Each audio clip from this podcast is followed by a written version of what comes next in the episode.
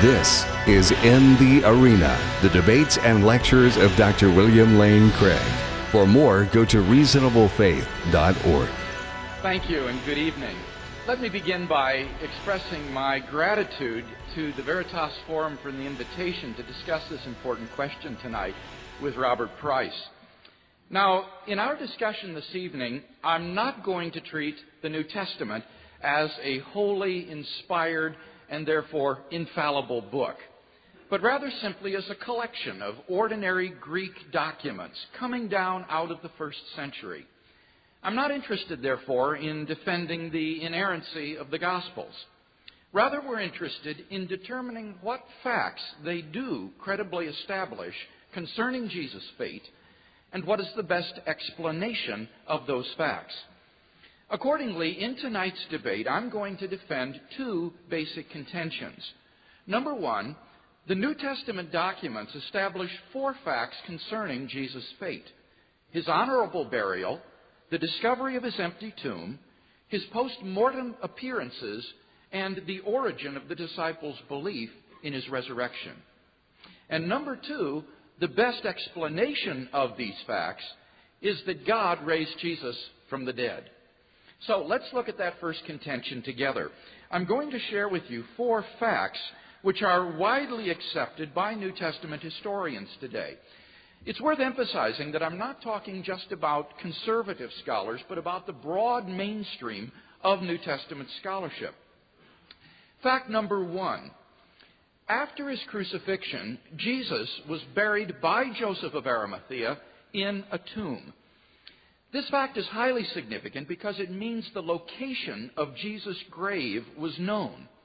As Dr. Price himself admits, it's hard to imagine that the disciples could have believed in Jesus' resurrection, much less persuaded others, if the occupied tomb of Jesus had stood there, refuting them by its very presence. And New Testament scholars have established the fact of Jesus' honorable burial on the basis of evidence such as the following. Number one, Jesus' burial is attested in the very old information handed on by Paul in his first letter to the Corinthians. Can I have the overhead, please? Um, good. In this chapter, Paul uh, says, For I delivered to you as of first importance what I also received. And then comes this formula that Christ died for our sins in accordance with the Scriptures, and that he was buried, and that he was raised on the third day in accordance with the Scriptures, and that he appeared to Cephas, then to the twelve. This old information has been dated to within five years after Jesus' crucifixion. The second line of this saying refers to Jesus' burial. Uh, comparison of this four line formula to the gospel narratives on the one hand and to the apostles' sermons in the book of Acts on the other hand reveals that this second line is a summary of the burial story of uh, Jesus in the tomb by Joseph of Arimathea. Thank you. Number two, the burial story is part of the very old source material used by Mark in writing his gospel. Since Mark is the earliest of the gospels, his source material goes even closer back to the events of Jesus' life. And thus we have very early independent attestation of the burial in both Mark and Paul.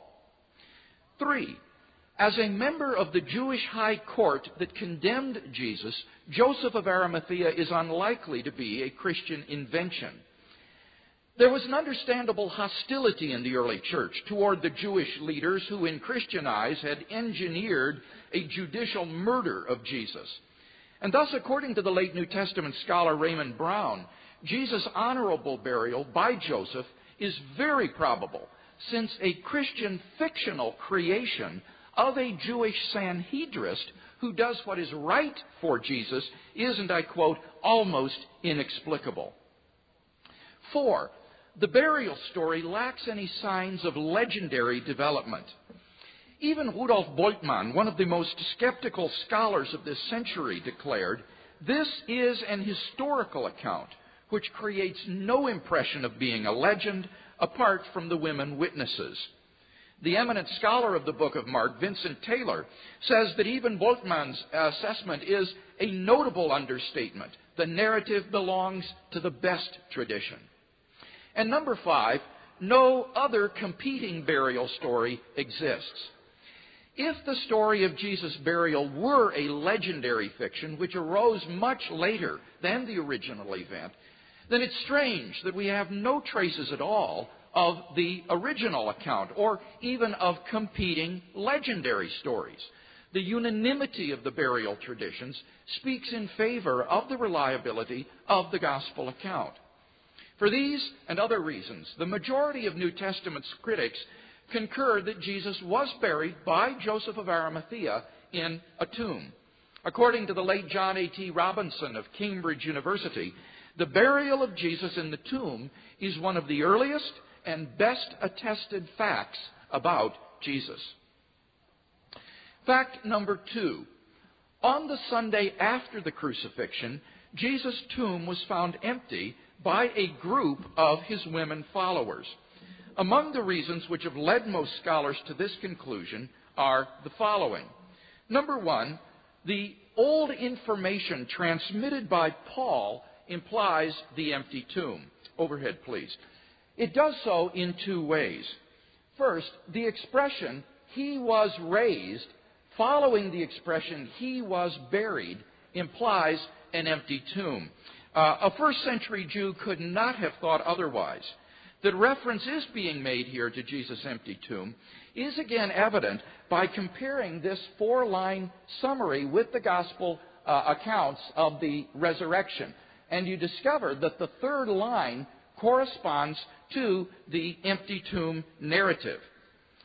Second, the expression on the third day is probably a uh, time indicator for the women's discovery of the empty tomb very briefly summarized, the question here is how the resurrection came to be dated on the third day. Why not the seventh day or the tenth day? Well, the most probable answer is that it was on the third day after the crucifixion, according to Jewish reckoning, that the women discovered the tomb empty. And so naturally, the resurrection came to be dated on that day. And thus, in Paul's information, we have two extremely early indications of the fact of the empty tomb. Thank you. Two, the empty tomb story is also part of Mark's very old source material. Mark's source did not end with Jesus' burial, but with the empty tomb narrative, which is tied to the burial account by verbal and uh, grammatical similarities.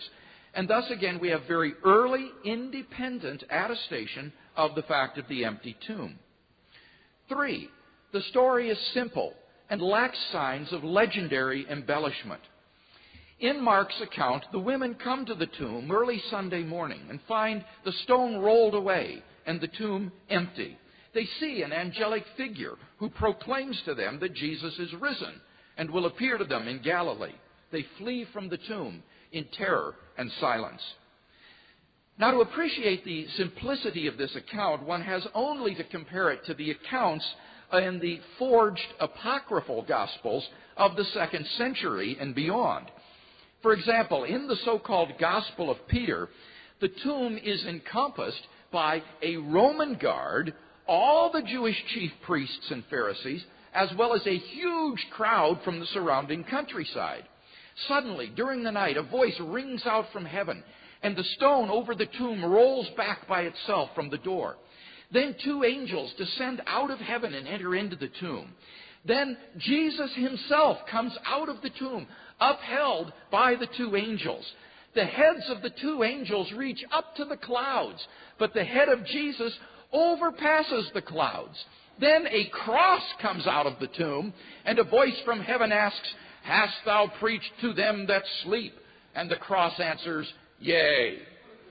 Now, this is how real legends look. They're colored by all sorts of apologetical and theological motifs, uh, which are conspicuously missing from the account in the book of Mark. At the very most, we would only want to excise from Mark's account the angelic figure as an embellishment, and what remains is stark in its simplicity. Four, the tomb was probably discovered empty by women. In Jewish society, the testimony of women was regarded as so unreliable that they were not even permitted to serve as legal witnesses in a Jewish court of law. Now, in light of this fact, how remarkable it is that it is women who are the discoverers of Jesus' empty tomb. Any later legendary account would certainly have made male disciples like Peter and John to discover the empty tomb. The fact that it is women rather than men who are the chief witnesses to the fact of the empty tomb, is best explained by the fact that they were the discoverers of the empty tomb, and the gospel writers faithfully record what, for them, was a rather awkward and embarrassing fact. And number five, the earliest Jewish response presupposes the empty tomb. In Matthew 28, we find the earliest Jewish response to the disciples' proclamation of the resurrection. What were Jews saying in response to the disciples' proclamation, He is risen from the dead? That these men were full of new wine? That his body still lay in the tomb out on the hillside? No. They were saying, The disciples came and stole away his body. Now think about that for a second. The disciples came and stole away his body. The earliest Jewish response to the proclamation of the resurrection was itself an attempt to explain why the body was missing. And thus we have evidence for the empty tomb from the very opponents of the early Christian movement. I could go on, but I think that enough has been said to indicate why, in the words of Jakob Kremer, an Austrian specialist on the resurrection, by far most exegetes hold firmly to the reliability of the biblical statements concerning the empty tomb. Fact number three. On multiple occasions and under various circumstances, different individuals and groups saw appearances of Jesus alive after his death. This is a fact which is virtually universally acknowledged by New Testament scholars today for the following reason. Overhead, please. Number one, the list of eyewitnesses to Jesus' resurrection appearances, which is quoted by Paul, guarantees that such appearances occurred. Paul goes on to say, Then he appeared to Cephas, then to the twelve. Then he appeared to more than 500 brethren at one time, most of whom are still alive, though some have died. Then he appeared to James, then to all the apostles. Last of all, as to one untimely born, he appeared also to me. Given the early date of this information, as well as Paul's personal acquaintance with the people involved, such appearances can't be dismissed as legendary, but must refer to actual events. Thank you. Number two, the appearance narratives in the Gospels provide multiple independent attestation of the appearances. For example, the appearance to Peter is attested by Luke and Paul. The appearance to the twelve is attested by Luke, John, and Paul. The appearance to the women is attested by Matthew and John. The appearances in Galilee are attested by Mark, Matthew, and John. The appearance narratives span such a broad uh, spectrum of independent sources that it cannot be reasonably denied that the earliest disciples did have such experiences, even if it's impossible to prove the historicity of any particular appearance story. Even the skeptical German New Testament critic Gert Lüdemann therefore concludes it may be taken as historically certain that Peter and the disciples had experiences after Jesus' death in which Jesus appeared to them as the risen Christ. Finally, fact number four. The original disciples suddenly and sincerely came to believe that Jesus was risen from the dead, despite their having every predisposition to the contrary. Think of the situation that confronted the disciples following Jesus' crucifixion. Number one, their leader was dead. And Jewish messianic expectations had no idea of a Messiah who, instead of triumphing over Israel's enemies, would be shamefully executed as a criminal. Two, according to Old Testament law, Jesus' execution exposed him as a heretic, a man literally accursed by God. Three, Jewish beliefs about the afterlife precluded anyone's rising from the dead to glory and immortality before the general resurrection at the end of the world. Nevertheless, the original disciples suddenly came to believe so strongly that God had raised Jesus from the dead that they were willing to die for the truth of that belief.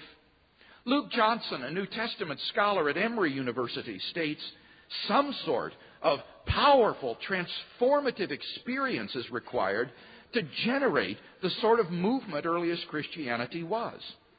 N.T. Wright, an eminent British scholar, concludes that is why, as an historian, I cannot explain the rise of early Christianity unless Jesus rose again, leaving an empty grave behind him.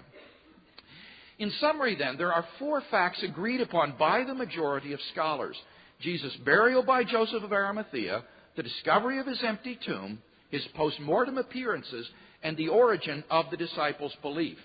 And thus, the majority of scholars would agree with my first contention.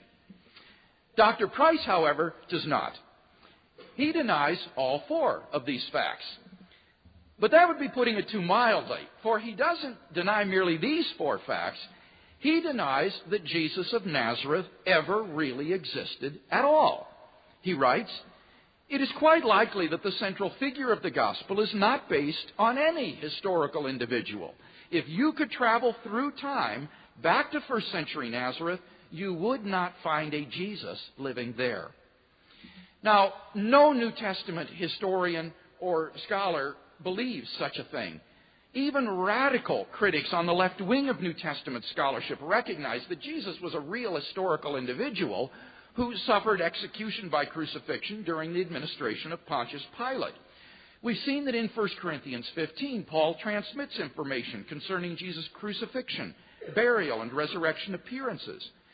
In order to avert the force of this evidence, Dr. Price is driven to claiming that this passage was not originally part of Paul's letter, but was inserted much later by a copyist. No one believes such a thing. The whole of New Testament scholarship, whether liberal, moderate, or conservative, disagrees with this view. They, are so far left, they're off the radar screen. By contrast, the case that I've presented tonight would be agreed to not just by conservatives, but by the majority of New Testament scholars today.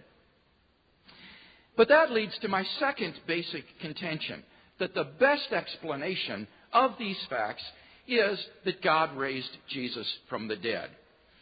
Now, most scholars, I think, would say that as strict historians, such a conclusion lies beyond their reach. Not that they have any better explanation to offer. Uh, all of the old theories, like the disciples stole the body, or Jesus wasn't really dead, have been universally rejected by contemporary scholarship. The fact is that there just is no plausible, naturalistic explanation of these facts. Those are, who are reluctant to infer the resurrection of Jesus as the best explanation because it is supernatural in character, are simply self confessedly left with no explanation. But what I want to say is that surely, insofar as we are not merely historians, but human beings searching for the meaning of life and existence, we cannot be debarred from drawing such a conclusion.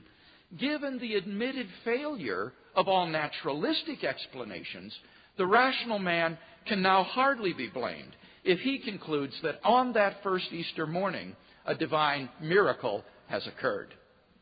Thank you.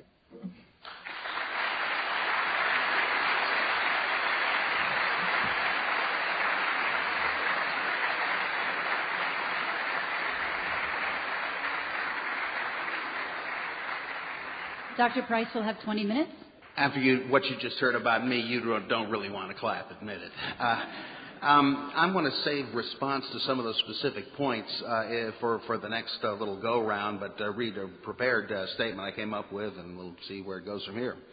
Dr. Craig often appeals to the consensus of New Testament scholars on behalf of conservative views. By contrast, I am glad to confess that the opinion of the majority of scholars makes no difference whatever to me. Uh, in, the, uh, in fact, in the Gospels, after all, it's a consensus of scholars in the Sanhedrin that condemns Jesus to death. Uh, as Francis Schaeffer used to say, you can't settle the question of truth by a majority vote. I think uh, Martin Luther and Galileo and others knew that too. Uh, if I am interested in a question, I must examine the issues for myself. I reject, for example, Velikovsky's astronomy, not because the Academy sneers at it, which I guess they do, but because his methodology seems flawed to me as I understand it. And forgive me, but so does Dr. Craig's. First, let me call attention to two fundamental axioms of Dr. Craig's work. The first is what strikes me as a kind of double truth model. The second is the old red herring attempt to evade the principle of historical analogy by means of the claim that critics reject miracle stories only because they espouse philosophical naturalism. The second follows from the first, and both commit the fallacy of ad hominem argumentation even while projecting it onto the opponent. I think he tips his hand toward the, first, the end of the first chapter of his book, Reasonable Faith. Uh, he draws a distinction there between knowing Christianity is true and showing that it is true. He says, What then should be our approach in apologetics? It should be something like this. My friend, I know Christianity is true because God's Spirit lives in me and assures me that it is true. And you can know it too because God is knocking at the door of your heart, telling you the same thing. If you are sincerely seeking God, then God will give you assurance that the gospel is true. Now, to show you it's true, I'll share with you some arguments and evidence that I really find convincing. But should my arguments seem weak and unconvincing to you, that's my fault, not God's. It only shows that I'm a poor apologist, not that the gospel is untrue. Whatever you think of my arguments, God still loves you and holds you accountable. I'll do my best to present good arguments to you, but ultimately you have to deal not with arguments, but with God Himself. Page 48. A little further on, he saith, Unbelief is at the root a spiritual, not an intellectual problem. Sometimes an unbeliever will throw up an intellectual smokescreen so that he can avoid personal, existential involvement with the gospel. Uh, pages 49 to 50. Dr. Craig then freely admits his conviction arises from purely subjective factors. To me, it sounds no different in principle from the teenage Mormon door knocker. He tells you he knows the Book of Mormon was written by ancient Americans because he has a warm, swelling feeling inside when he asks God if it's true. Certain intellectual questions have to receive certain answers then to be consistent with this revivalistic, heartwarming experience. So Dr. Craig knows in advance that, for example, Strauss and Bultmann must have been wrong. And by hook or by crook, he'll find a way to get from here to there. His enterprise is circular since he grounds Christian belief upon a subjective state described already in Christian theological terminology God's Spirit dwelling in his heart, etc. Dr. Craig seems to admit that he holds his faith on purely subjective grounds, but maintains that he's lucky to discover that the facts, objectively considered, happen to bear out his faith. Whereas theoretically, his faith might not prove true to the facts, in actuality, whew, it does. In any case, it's obvious from the same quotes that the arguments are ultimately beside the point. If an unbeliever doesn't see the cogency of Dr. Craig's brand of New Testament criticism, the same thing exactly as his apologetics, it can only be because the doubter has some guilty secret to hide and doesn't want to repent and let Jesus run his life. If one sincerely seeks God, Dr. Craig's arguments will mysteriously start looking pretty good to him. Dr. Craig's frank expression to his fellow evangelists and apologists is quite revealing. He tells you to say to the unbeliever that you find these arguments really convincing.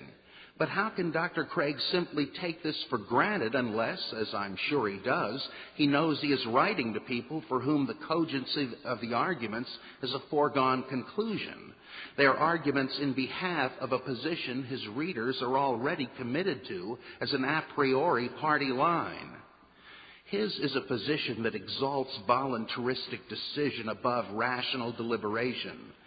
Uh, rational deliberation, though good, is by itself not good enough for the evangelist because it can never justify a quick decision such as Campus Crusade's booklet, The Four Spiritual Laws, solicits. Every one of Dr. Craig's scholarly articles on the resurrection implicitly ends with that little decision card for the reader to sign to invite Jesus into his heart as his personal Savior. He's not trying to do disinterested historical or exegetical research. He's trying to get folks saved. I know the feeling. I used to be the president of my intervarsity chapter. Note how he characterizes people who do not accept his version of the historical Jesus as unbelievers who merely cast up smoke screens of insincere carping. But this functions as a mirror image of his own enterprise. His apparently self effacing pose, if my arguments fail to convince, then I must have done a poor job of explaining them, just reveals the whole exercise to be a sham. The arguments are offered cynically, whatever it takes. If they don't work, take your pick between brimstone, God holds you accountable, and treacle, God still loves you. I'm not saying Dr. Craig is wittingly distorting the truth to win his point. Obviously, he's not. But he is so committed to a dogmatic party line that he cannot see truth as meaning anything but that party line. Just as Kelly a moment ago said that truth ought to mean a person, not an abstract concept. In Dr. Craig's lexicon, you look up truth and it says, see gospel. To borrow Francis Schaeffer's terminology again, for the apologist, truth becomes merely a connotation word. Just as liberal theologian Albrecht Ritschl said, Jesus has the value of God for us, the apologist might say, Christianity has the value of truth for us. Just as William James said that righteous endeavor was the moral equivalent of war, for apologists, Christianity is the moral equivalent of truth. Only it doesn't work. For Ritschlianism, Jesus was in fact not God. For William James, moral endeavor was not, in fact, war. Even so, anything that substitutes for the truth may be preferred to the truth, but then it's a fiction. If the charge that unbelievers are hiding behind a smokescreen is a mirror image of the apologist's own strategy, then the naturalistic presuppositions business is a specific instance of such childish, I know you are, but what am I tactics. Does it take a blanket presupposition for a historian to discount some miracle stories, like Elisha's axe head on the one extreme or, or the resurrection of Jesus on the other, as legendary? No, because as Bultmann recognized, there is no problem accepting reports even of extraordinary things that we can verify as still occurring today, like faith healings and exorcisms however you may wish to account for them, you can go to certain meetings and see scenes resembling those in the Gospels. So it is by no means a matter of rejecting all miracle stories on principle. Biblical critics are not like Carl Sagan or James Randi, going into every investigation already convinced that the paranormal must be a fraud. No, they take miracle stories on a case by case basis. But such a selective, piecemeal and probabilistic acceptance of miracle stories is not what apologists want. They take umbrage that biblical critics do not wind up accepting any and all biblical miracles. So, if it would not require a blanket principle to reject the historicity of particular mir- miracle stories, we must ask if it would take a blanket principle to require acceptance of all biblical miracles. Clearly it would. And that principle cannot be mere supernaturalism, that is, openness to the possibility that miracles can occur. One can believe God capable of anything without believing that he actually did everything anybody may say he did. One can believe in the possibility of miracles without believing that every reported miracle must have occurred. No, the requisite principle for accepting all biblical miracles is the principle of biblical inerrancy. The belief that all biblical narratives are historically accurate simply because they appear in the Bible. After all, it will not greatly upset Dr. Craig any more than it uh, upset Warfield to deny the historical accuracy of medieval reports of miracles wrought by the Virgin Mary or the sacramental wafer, much less stories of miracles wrought by Gautama Buddha or Apollonius of Tyana. Supernaturalism is not at all the issue here. The issue is whether the historian is to abdicate his role as a sifter of evidence by accepting the dogma of inerrancy, even if clandestinely. I know Dr. Craig says he is sticking only to the elements of the gospel story accepted as historical by most scholars, but this is only tactical. He's shortening the apologetical line of defense. Once he has you in the fold, he'll press on to full inerrantism. Nor is naturalism the issue when the historian employs the principle of analogy.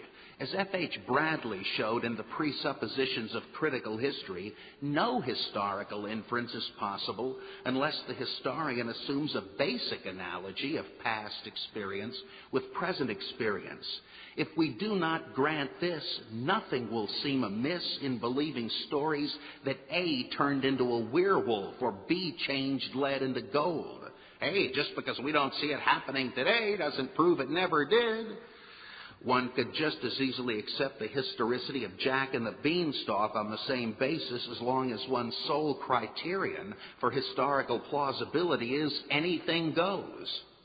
If there are ancient parallel legends about other saviors and sages rising from death or ascending into heaven, but there is no present day instance, is the historian to be maligned as a narrow dogmatist or a moral coward refusing to repent if he judges the story of Jesus' resurrection as probably a legend too?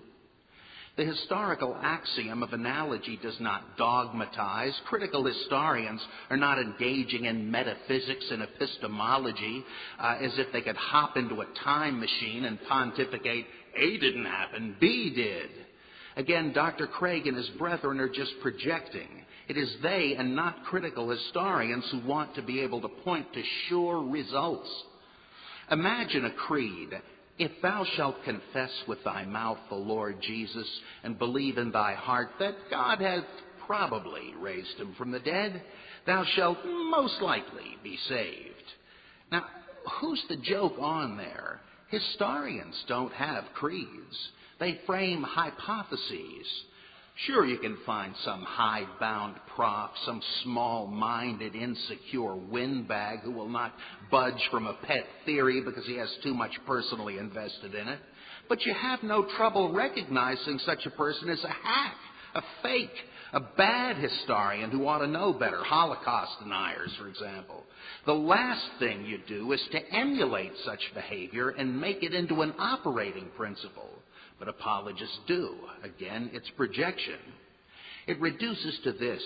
At the end of the Four Spiritual Laws booklet, there's a cartoon diagram showing a toy locomotive engine labeled fact, pulling a coal car labeled faith, followed in turn by a superfluous caboose tagged feeling. The new convert is admonished to let faith rest on fact, not to allow faith to waver with feelings but one must suspect that it is the caboose that is pulling the train and pulling it backward.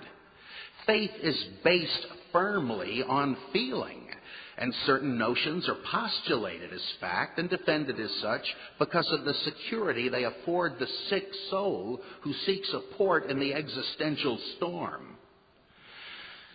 Dr. Craig has had occasion to cross swords with John Dominic Crossan one need not agree with Crossan, I seldom do, to appreciate that he is, however, an innovative and creative New Testament scholar, that he marshals his vast learning in an attempt to find out new things from the Gospels. Crossan is concerned to advance the state of knowledge. Contrast him with Dr. Craig, who uses his own formidable erudition in one vast damage control operation. Every effort of Dr. Craig's is to squelch new theories that threaten to cast doubt on the traditional picture of the storybook Jesus. One feels that Dr. Craig would sooner put his efforts elsewhere than putting out fires lit by Bultmann, Strauss, and Crossan. If he had his way, he'd be occupied with something more edifying. At least that's the feeling I get. Evangelicals think they've got the truth in their back pocket, so they can't be trying to find what they think they've already got. Novelty is the devil. They expend great time and efforts mastering the skills of Greek and Hebrew exegesis. Witness the unparalleled excellence of Dallas Theological Seminary in these areas. But for what? All their efforts at exegesis are the laborings of a mountain to bring forth a mouse. If one of them really comes up with something new theologically, it'll result in immediate charges of heresy. The effort is solely to hold the fort against the advance of intellectual history. Dr. Craig everywhere presupposes a pre critical picture of the Gospels as straightforward records of reporting without tendential bias. He tries to make the Markan empty tomb tale a piece of sober contemporary history. We're told that the story is unvarnished history since it betrays no signs of theological tendency. No theological coloring? in a story told to attest the resurrection of the Son of God from the dead? What else is it? Isn't it all varnish? Formica instead of wood? Charles Talbert, by the way, no God hating atheist, but a Southern Baptist, in his book, What is a Gospel, has no trouble adducing abundant parallels from Hellenistic hero biographies in which the ascensions into heaven of Romulus, Aeneas, Hercules, Aristeus, Empedocles, Apollonius, etc., are inferred from the utter failure of their searching disciples to find any vestige of their bones, bodies, or clothing where they might be expected to be found. Sometimes uh, they make a post mortem appearance to their grieving and worshipful, fo- worshipful followers. These stories, like all ancient miracle tales, include the element of initial skepticism by the disciples, who were then convinced despite themselves. It's just a narrative device. None of them are factual reports. Talbert concludes that the empty tomb and resurrection stories in the Gospels would have been familiar genres to ancient readers, as of course they were. Pagan critics hastened to point out the similarities, and Christian apologists lamely countered that Satan had counterfeited the gospel episodes in advance to throw unbelievers off the track. Excuse me. Contra Dr. Craig, the empty tomb story is theological through and through. If we're truly interested in history, how can we dismiss other ancient vanished body and post mortem appearance stories, making an exception in the single case of Jesus who just happens to be the founder of our religion? And once we recognize the gospel resurrection narratives to be cut from the same cloth, all questions of whether the women went to the wrong tomb or if the disciples stole the body or rented it or whatever, or whether the Sanhedrin could have produced it with dental records to prove who it was, or whether the disciples saw a hallucination or a case of mistaken identity, it's all seen to be moot.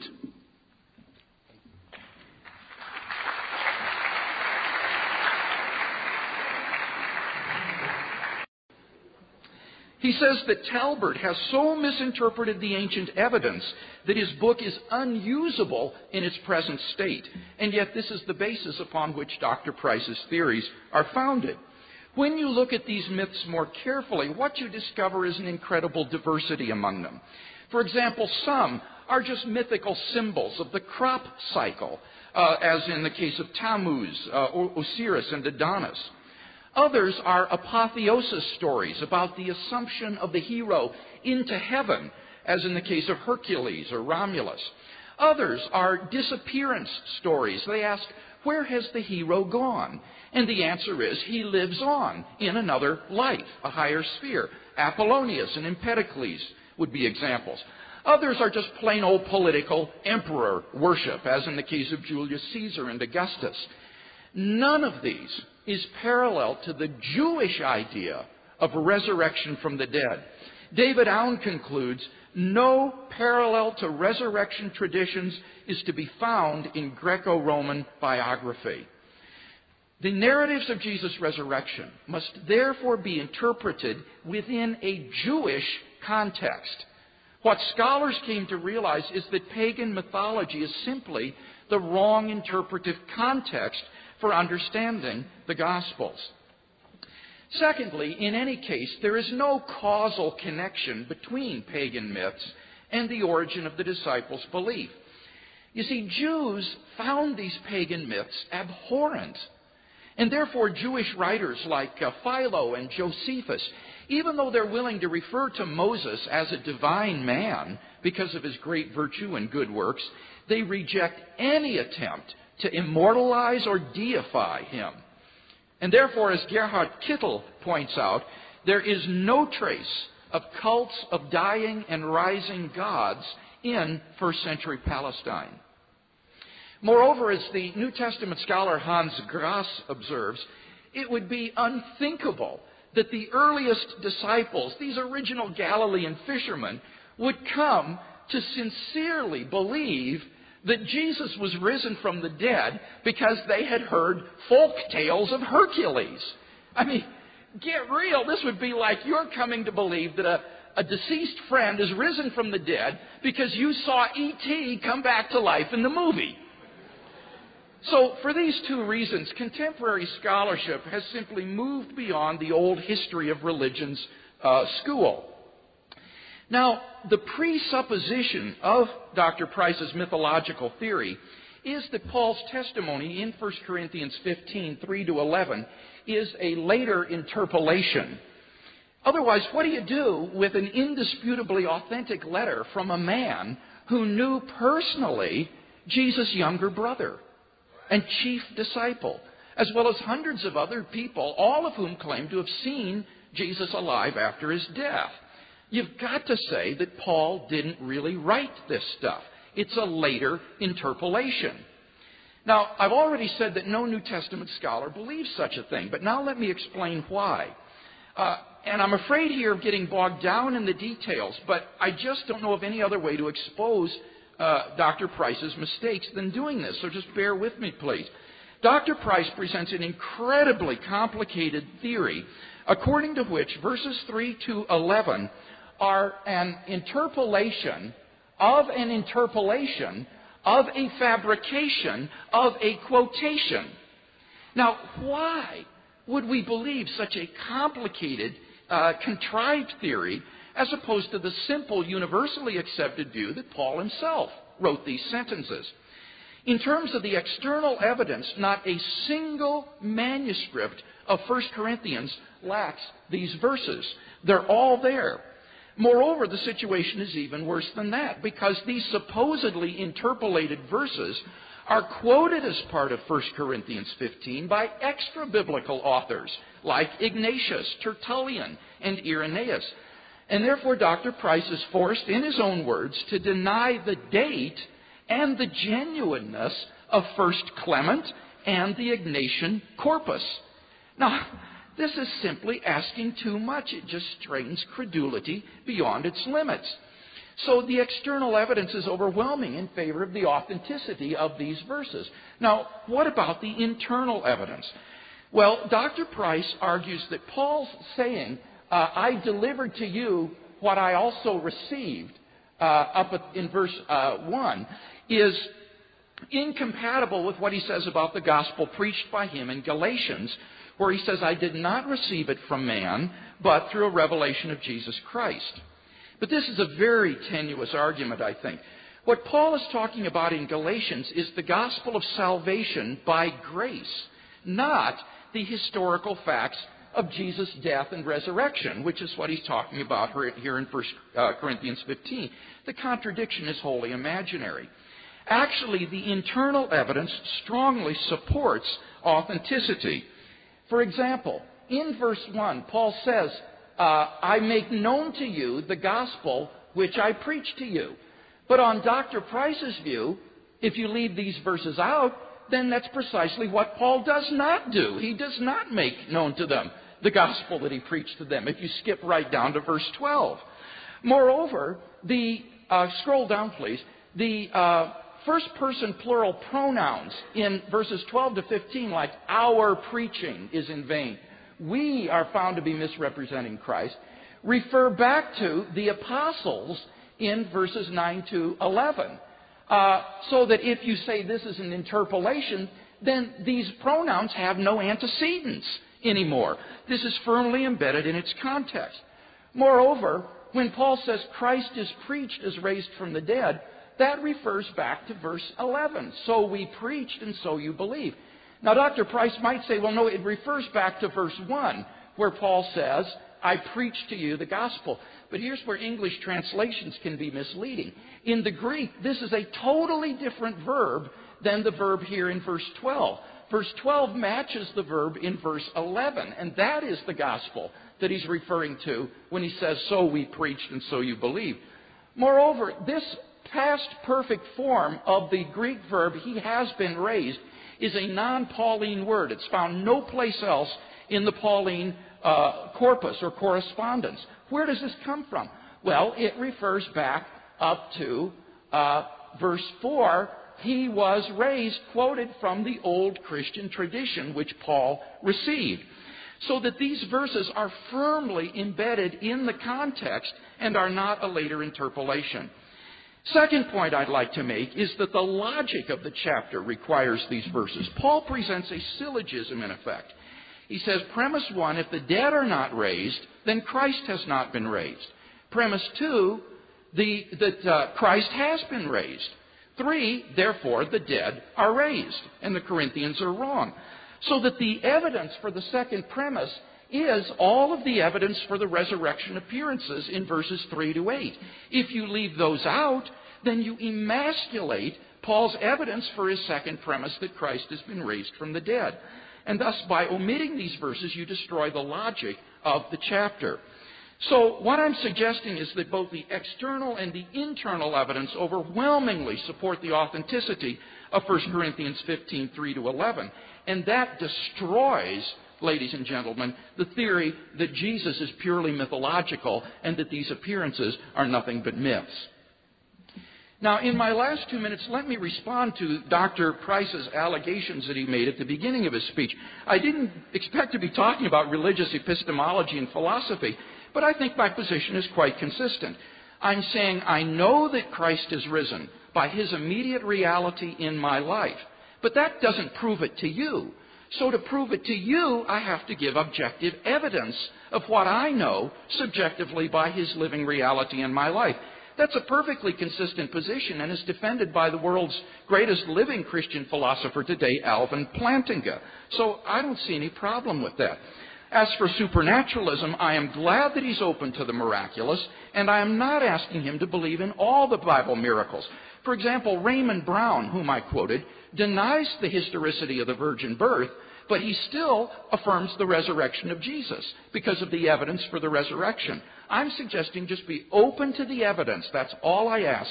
And I think that when you are genuinely open minded and look at the evidence, then it is certainly firm and secure enough to justify the conclusion that God raised Jesus from the dead.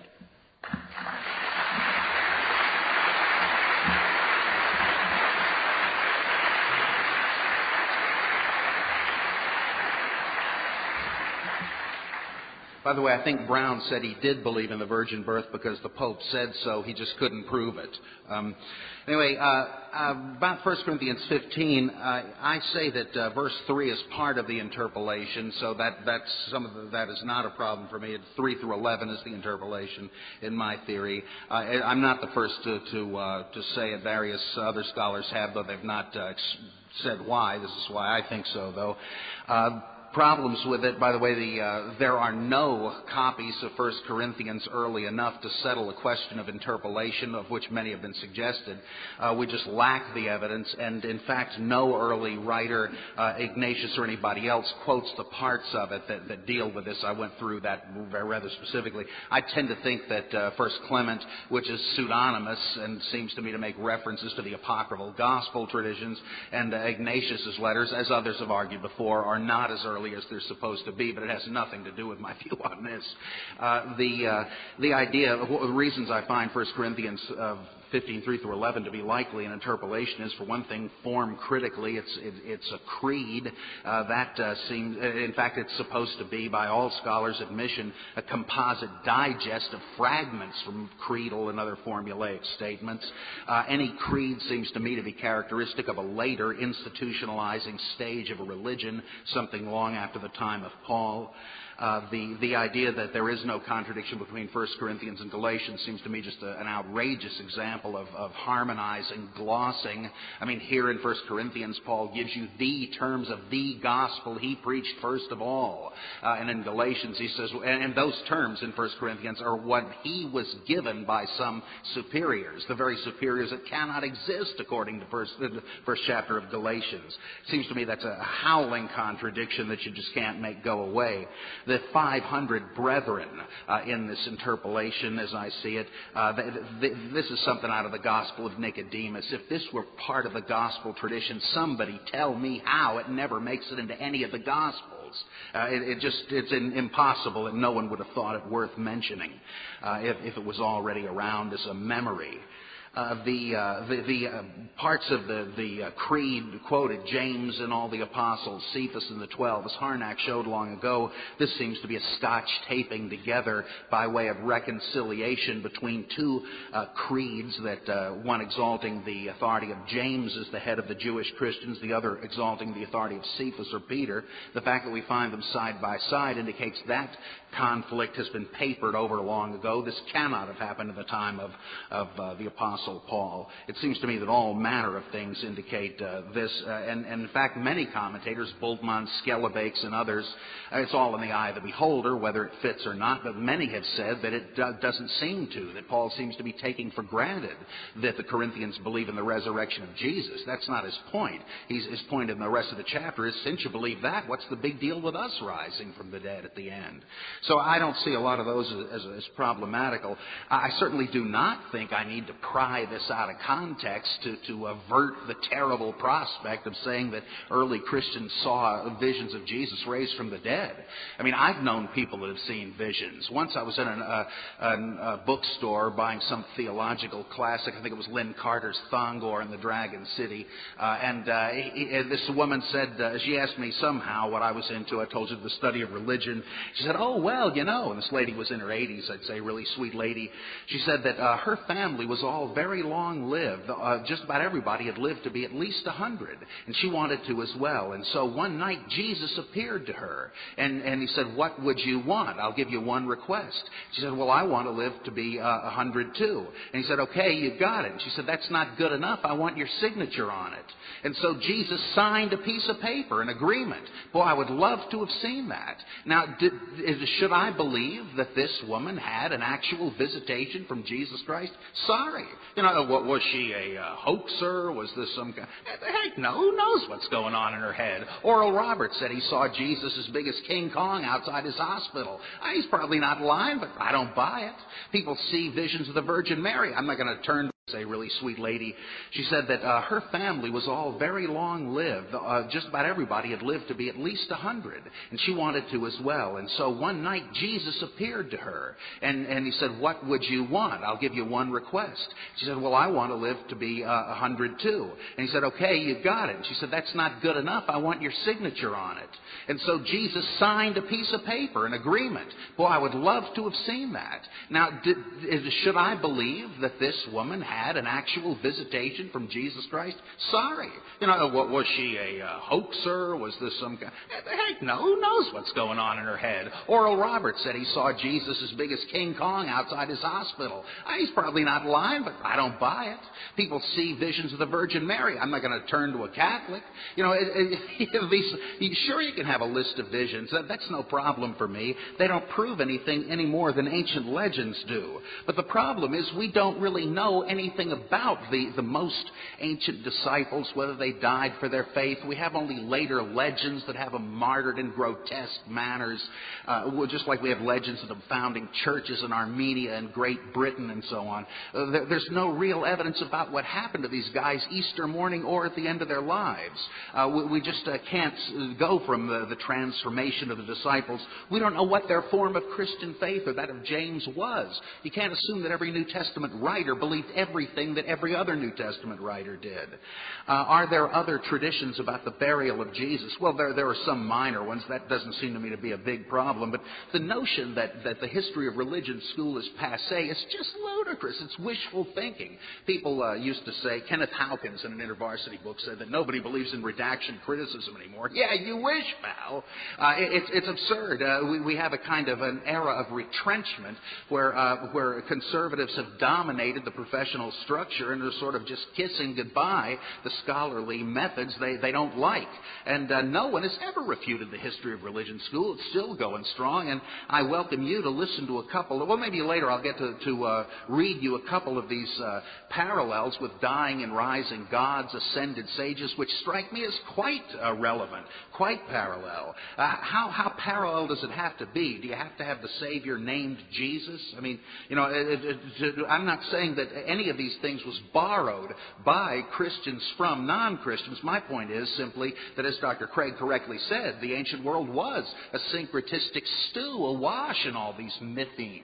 It's certainly no surprise when we find them in Christianity in various combinations as we do elsewhere. Jews in Palestine were certainly uh, familiar with them and long had been. Ezekiel tells us how the women of Jerusalem at the time of the exile were mourning for, for Tammuz, a dying and rising God, uh, whose resurrection is probably even uh, mentioned in uh, the, the Song of Songs. That's probably the, uh, the, the, the, man who, who will yield, who be yielded up by death to the love which is stronger than death, etc. There are various traces of old Baal religions uh, and such in the Old Testament. These things didn't have to be imported from, from somewhere else. You didn't have to have professors come in and tell you about these things. Second Maccabees tells us that various Jews had willingly or not uh, converted to the Dionysus religion with many of the same uh, mythemes. It's not like nobody had ever heard of this. And I certainly don't mean to say the disciples of Jesus looked up a comparative religion book and say, hey, we ought to borrow this. Things don't happen overnight that way. Uh, well, one last thing. I do not exactly say that uh, Jesus never existed. My position rather is that uh, what is true, in my opinion, of the end of the earthly life of Jesus, the resurrection stories, the empty tomb stories, is true of the recorded life of Jesus throughout. Namely, every inch of it, every bit of it, like the story of Moses, like the story of Buddha, uh, is, is, all hagiography. It's all teaching material. It's all uh, parable, etc. There may well have been been Jesus, but if so, he has been as completely assimilated to the mythic hero archetype of, as any of these other figures. He may have been real, like the Prophet Muhammad was. He may have been fictitious, like Oedipus probably was. There's simply no way to know. Uh, I do uh, proudly represent older critical views that those of the Dutch radical school of the 19th century, for whom Ferdinand Christian Baur was too conservative. But uh, this, this constant appeal to the consensus and the authority of reviewers who may have all kinds of reasons for rejecting Talbert's book. The implication that I believe what I do only because I'm proof texting Talbert as an authority, it's absurd. Uh, who cares what, what Christian scholars think, what atheist scholars think? You can't appeal to authority, but it certainly is especially dubious when the whole profession is made of believing Christians. It's not like you've got some kind of Martians who've come out of here from total objectivity and example the evidence. Evidence. Uh, I mean, my, my views may not be accurate, but, but you owe it to yourself to look at the individual issues and not just to, to let uh, views be dissed because some big name scholar says so. I do not appeal to the authority of any scholars because none have authority. That should be clear ever since uh, the Enlightenment. Uh, science would never have gotten anywhere without a particular view of the evidence. Don't mean to say Dr. Craig does not look at the evidence. Of course he does, but it seems to me that, that, that it's highly clouded by this constant fallacious appeal to big names and consensus.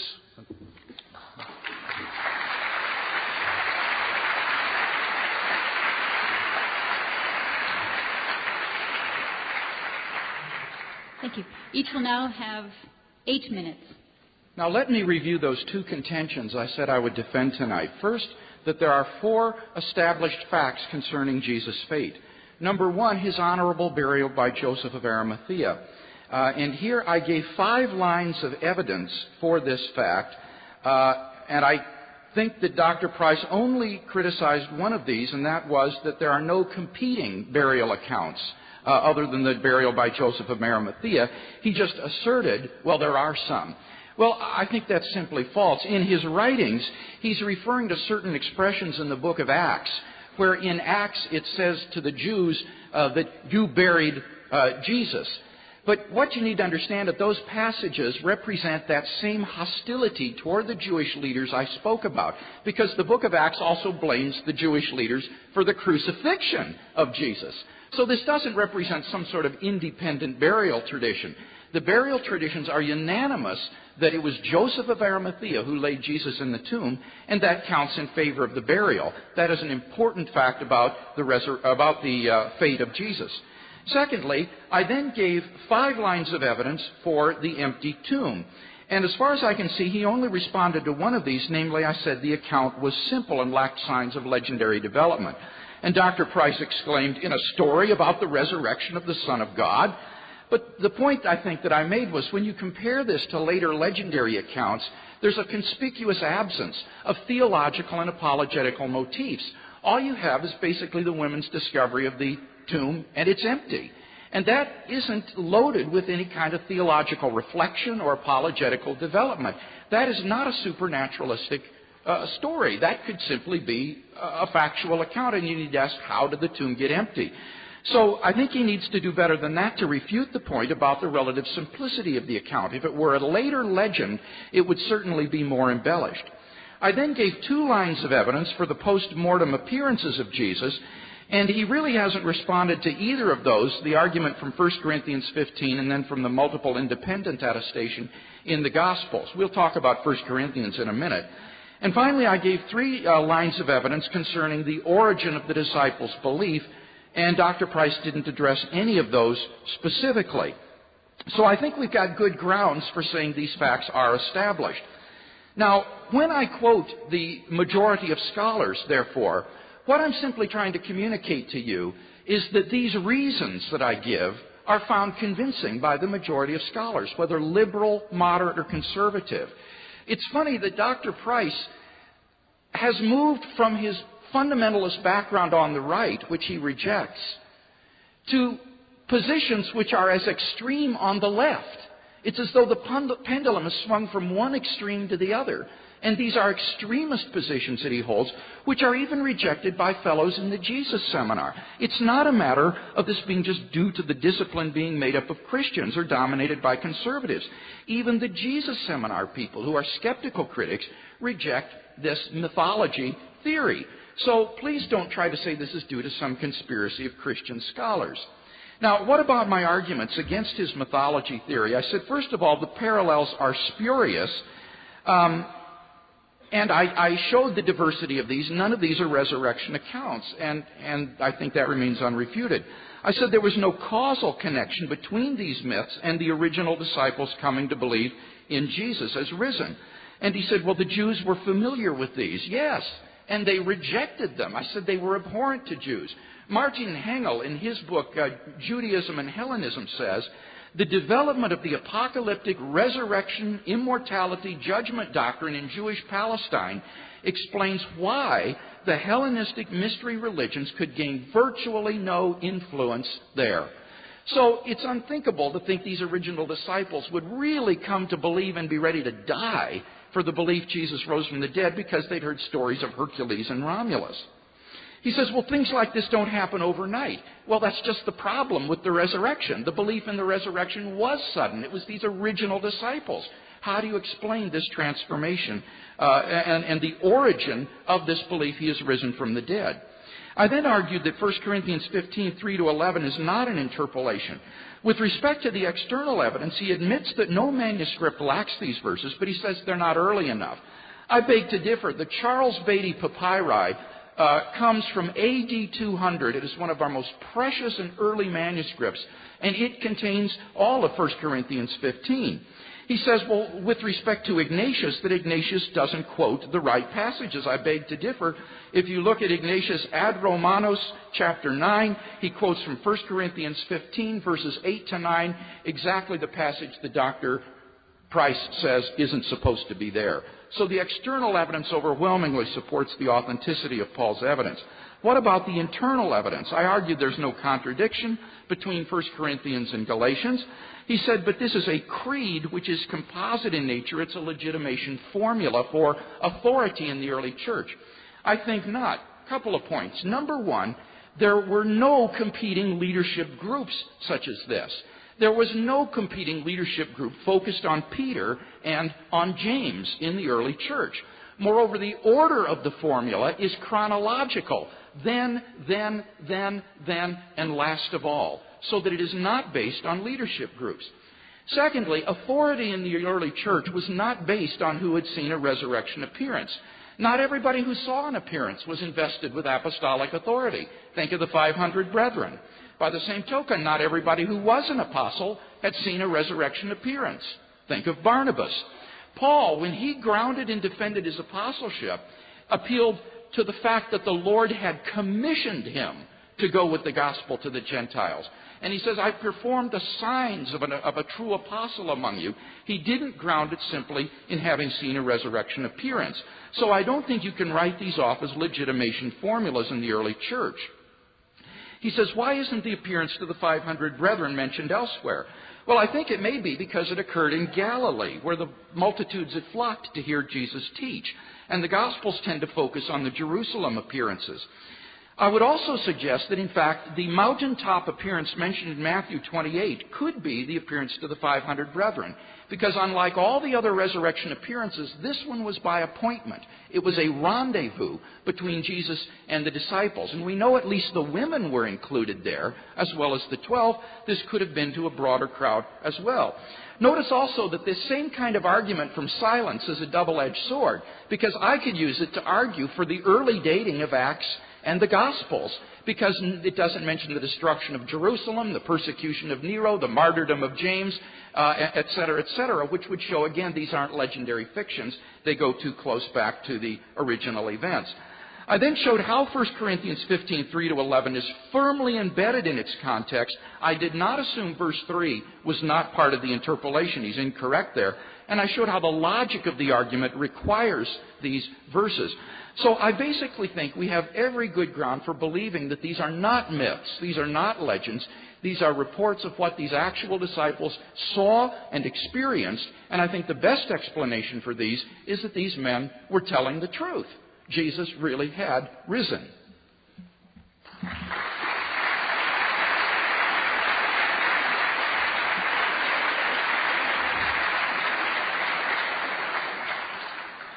As for the empty tomb stories uh, not being theological, uh, the whole notion of the women disciples and only them seeking out the body of, of, their Lord is part and parcel of the mystery religion background, which indeed was known to Jews and accepted by many. You only have hair pulling denunciations by some rabbis because they were attractive to Jews.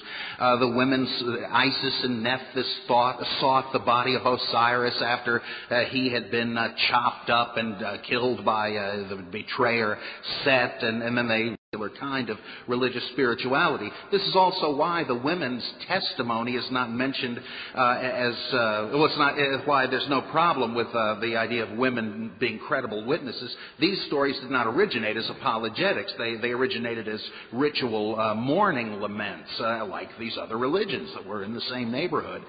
we know that Jews did not have, not all Jews, I should say, as if they were a monolith, rejected these religions. In the Dura Europa synagogue, there are mosaics that show Hercules.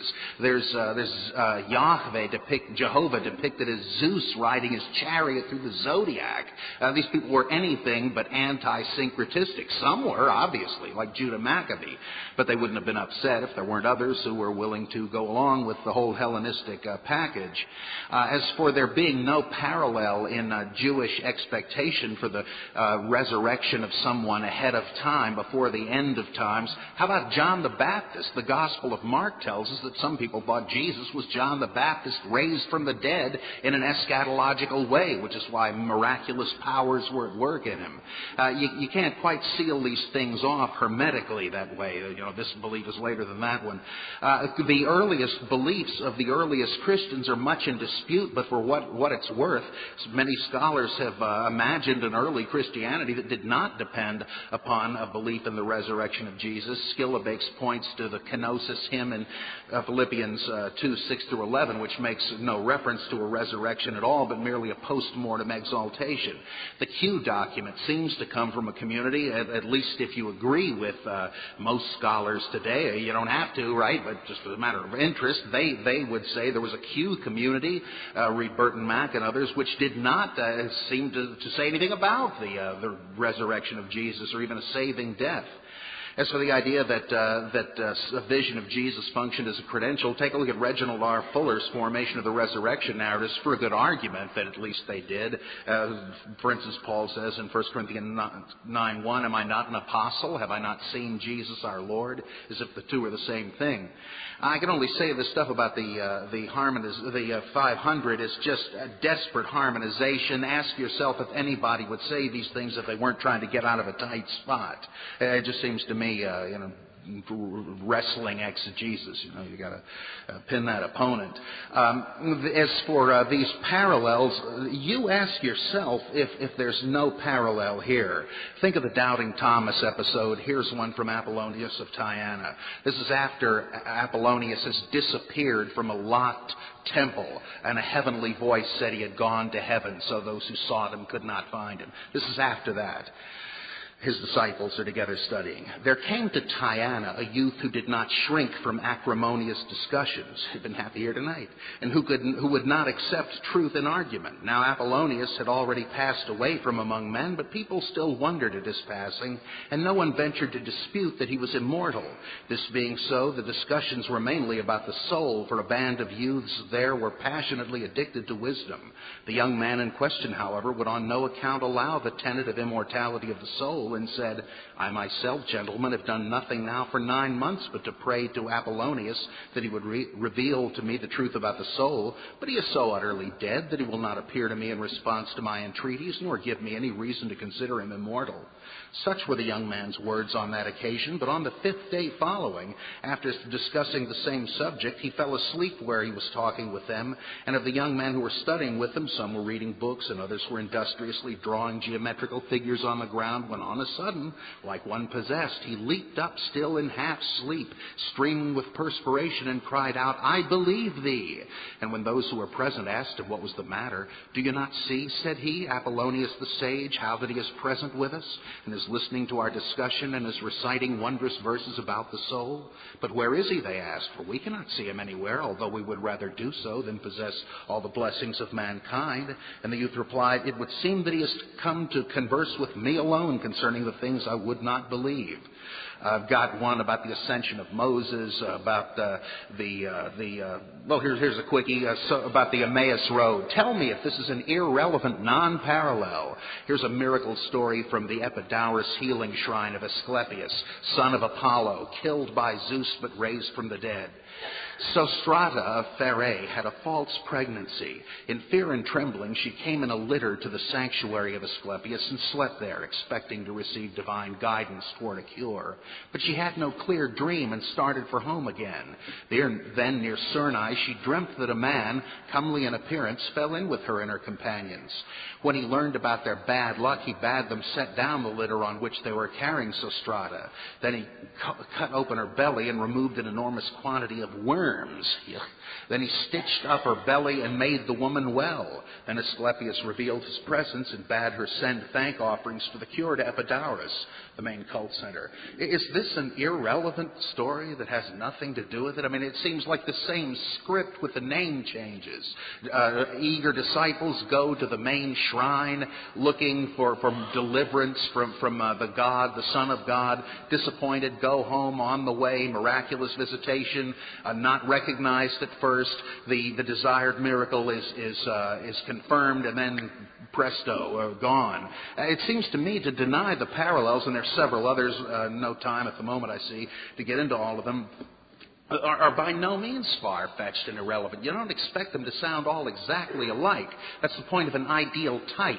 They're, they're all cut from the same cloth, not exactly identical, and to just use the, the, uh, the, the fact that they don't exactly match, whereas no phenomenon of any kind ever do, uh, to, to say that the parallels that are there are irrelevant, again, seems to me a tactic of finally read some of these supposed parallels. Because I think listening to them, you saw exactly the point that I was trying to make. Any similarities are just sort of incidental features of the narrative. But in the core, the essence of the type, they're not at all the same. The Apollonius story is something to teach the immortality of the soul. Asclepius was a healing god uh, and even Dr. Price recognizes that Jesus of Nazareth was a miracle healer, or at least uh, purported to be. So that, in essence, these are not at all similar. I would also point out that uh, Philostratus, who wrote the Apollonius stories, was commissioned to write something directly as a counterpart to the Christian religion. This is post Christian stuff. So Apollonius is designed to play off the Christ figure of the gospel. But again, these, these stories have only incidental similarities. They are not similar in their core. So I don't think we've seen any good reason to think that uh, you can explain the resurrection by mythology. The point is that scholars have come to recognize that Jesus needs to be understood in a Jewish context, not a pagan mythological context. He was a Jew, the disciples were Jews, and it is out of that Jewish context which taught resurrection of the dead that Jesus needs to be understood. Now, tonight we've seen, first of all, four facts established about the historical Jesus. His honorable burial. I've seen no refutation about that, and that is key because if the site of Jesus' burial were known in Jerusalem, there is no way the resurrection faith could have come to exist and flourish there. Number two, the empty tomb. The only uh, refutation offered against this was concerning the role of the women, and it was charged this came from the myth of Isis and Osiris. Again, I think this is fanciful. When you read the myths, as I've done, what this story is, is the story of how Osiris, the Egyptian king, was killed by Typho, his brother in law, and his body was cut into 14 pieces and, uh, and, and dismembered. And his wife then, Isis, went about looking for these different fragments of his body so that she can assemble them and bury them. And uh, Plutarch says this is why there are so many tombs of Osiris in Egypt, by the way. Uh, a nice explanation of why you have all these different accounts in contrast to the single burial account in the Gospel. So this isn't at all comparable to the women going to the tomb to anoint the dead body of Jesus, I think. As for the post-mortem appearances, again, I, we've seen no refutation of my arguments there. And concerning the origin of the disciples' belief in Jesus' resurrection, Dr. Price uh, said, well, Jesus was claimed to be John the Baptist risen from the dead. This shows you could have a resurrection before the end of the world. Not at all. This isn't a literal resurrection from the dead because John and Jesus were living at the same time. So they couldn't possibly have thought that Jesus was John risen from the dead. They were contemporaries. Rather, this is the typical Jewish way of saying that Jesus was clothed with the mantle and the power of John the Baptist and his ministry, just as John the Baptist was said to be Elijah. Dr. Price says, well, there's a Q community which did not believe in the resurrection. I challenge him to give us any evidence for that fact.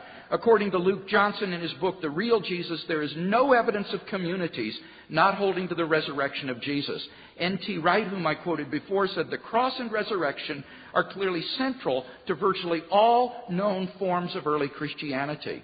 And yet, how do you explain the origin of that belief apart from the event itself?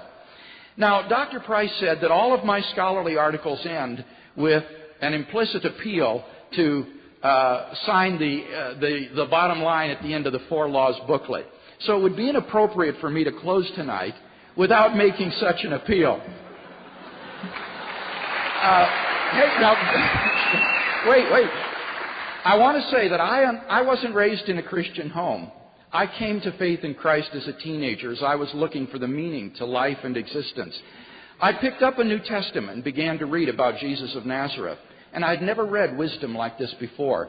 This man captivated me. I was arrested by what he had to say. There was the ring of truth about his words and an authenticity about what he had to say, his life. And after a period of about six months of intense soul searching, I just came to the end of my rope and, and cried out to God to save me. And I experienced a sort of spiritual rebirth within my life. God became a living reality to me that has never left me a reality that I believe that you too can find if you will seek Him with an open heart and an open mind. So I'd encourage you to do what I did. Pick up the New Testament and begin to read it. I think you can find, as I did, that Christ can become not merely a shadowy figure of the distant historical past, but a living reality that you can know is risen because you are personally related to Him today. Thank you.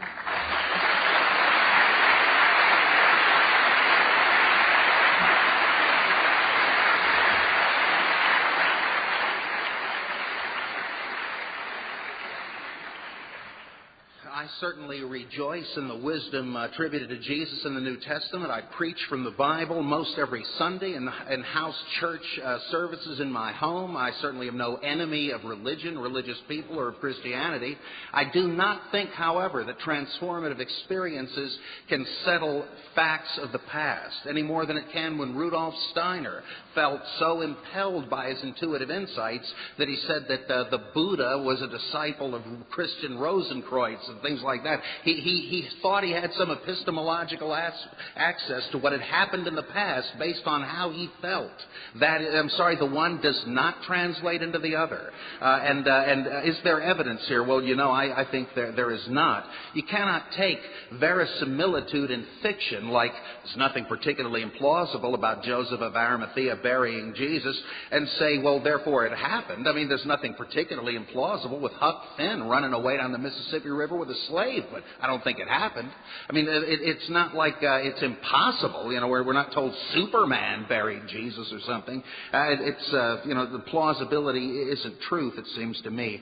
Um, John the Baptist, uh, of course, was taken as, a, as the Jesus was taken as the resurrection of John the Baptist in, in probably a literal sense by people that didn't understand who he was. It doesn't say they said, you know, I bet this Jesus guy is probably only you know ten days old, even though he looks older because he was the reincarnation. It, it, that's not the point. They some people had heard of John, heard he died, saw this big deal going on, and figured hey, is this John? Uh, you know, these people didn't uh, have, it's not like Ed TV that everybody knew the whole life of Jesus. Um, it seems to me that if there was a, a, a, historical Jesus, as there may well have been, I do not argue that it's more likely that there wasn't. Uh, if there was, there's certainly no problem in suggesting, as Wrede and Robinson and many other scholars did, and uh, C.H. Dodd, I believe, implies this, that uh, earliest Christians believed that Jesus had died and would shortly return as the Messiah. When time went by and he did not return, they began to messianify if that's a word, his earthly life and ministry and to say, well, he already came as Messiah. And you know what? He already did return. We just didn't see it because Jesus was seen by primarily or only, or originally, uh, small groups behind locked doors.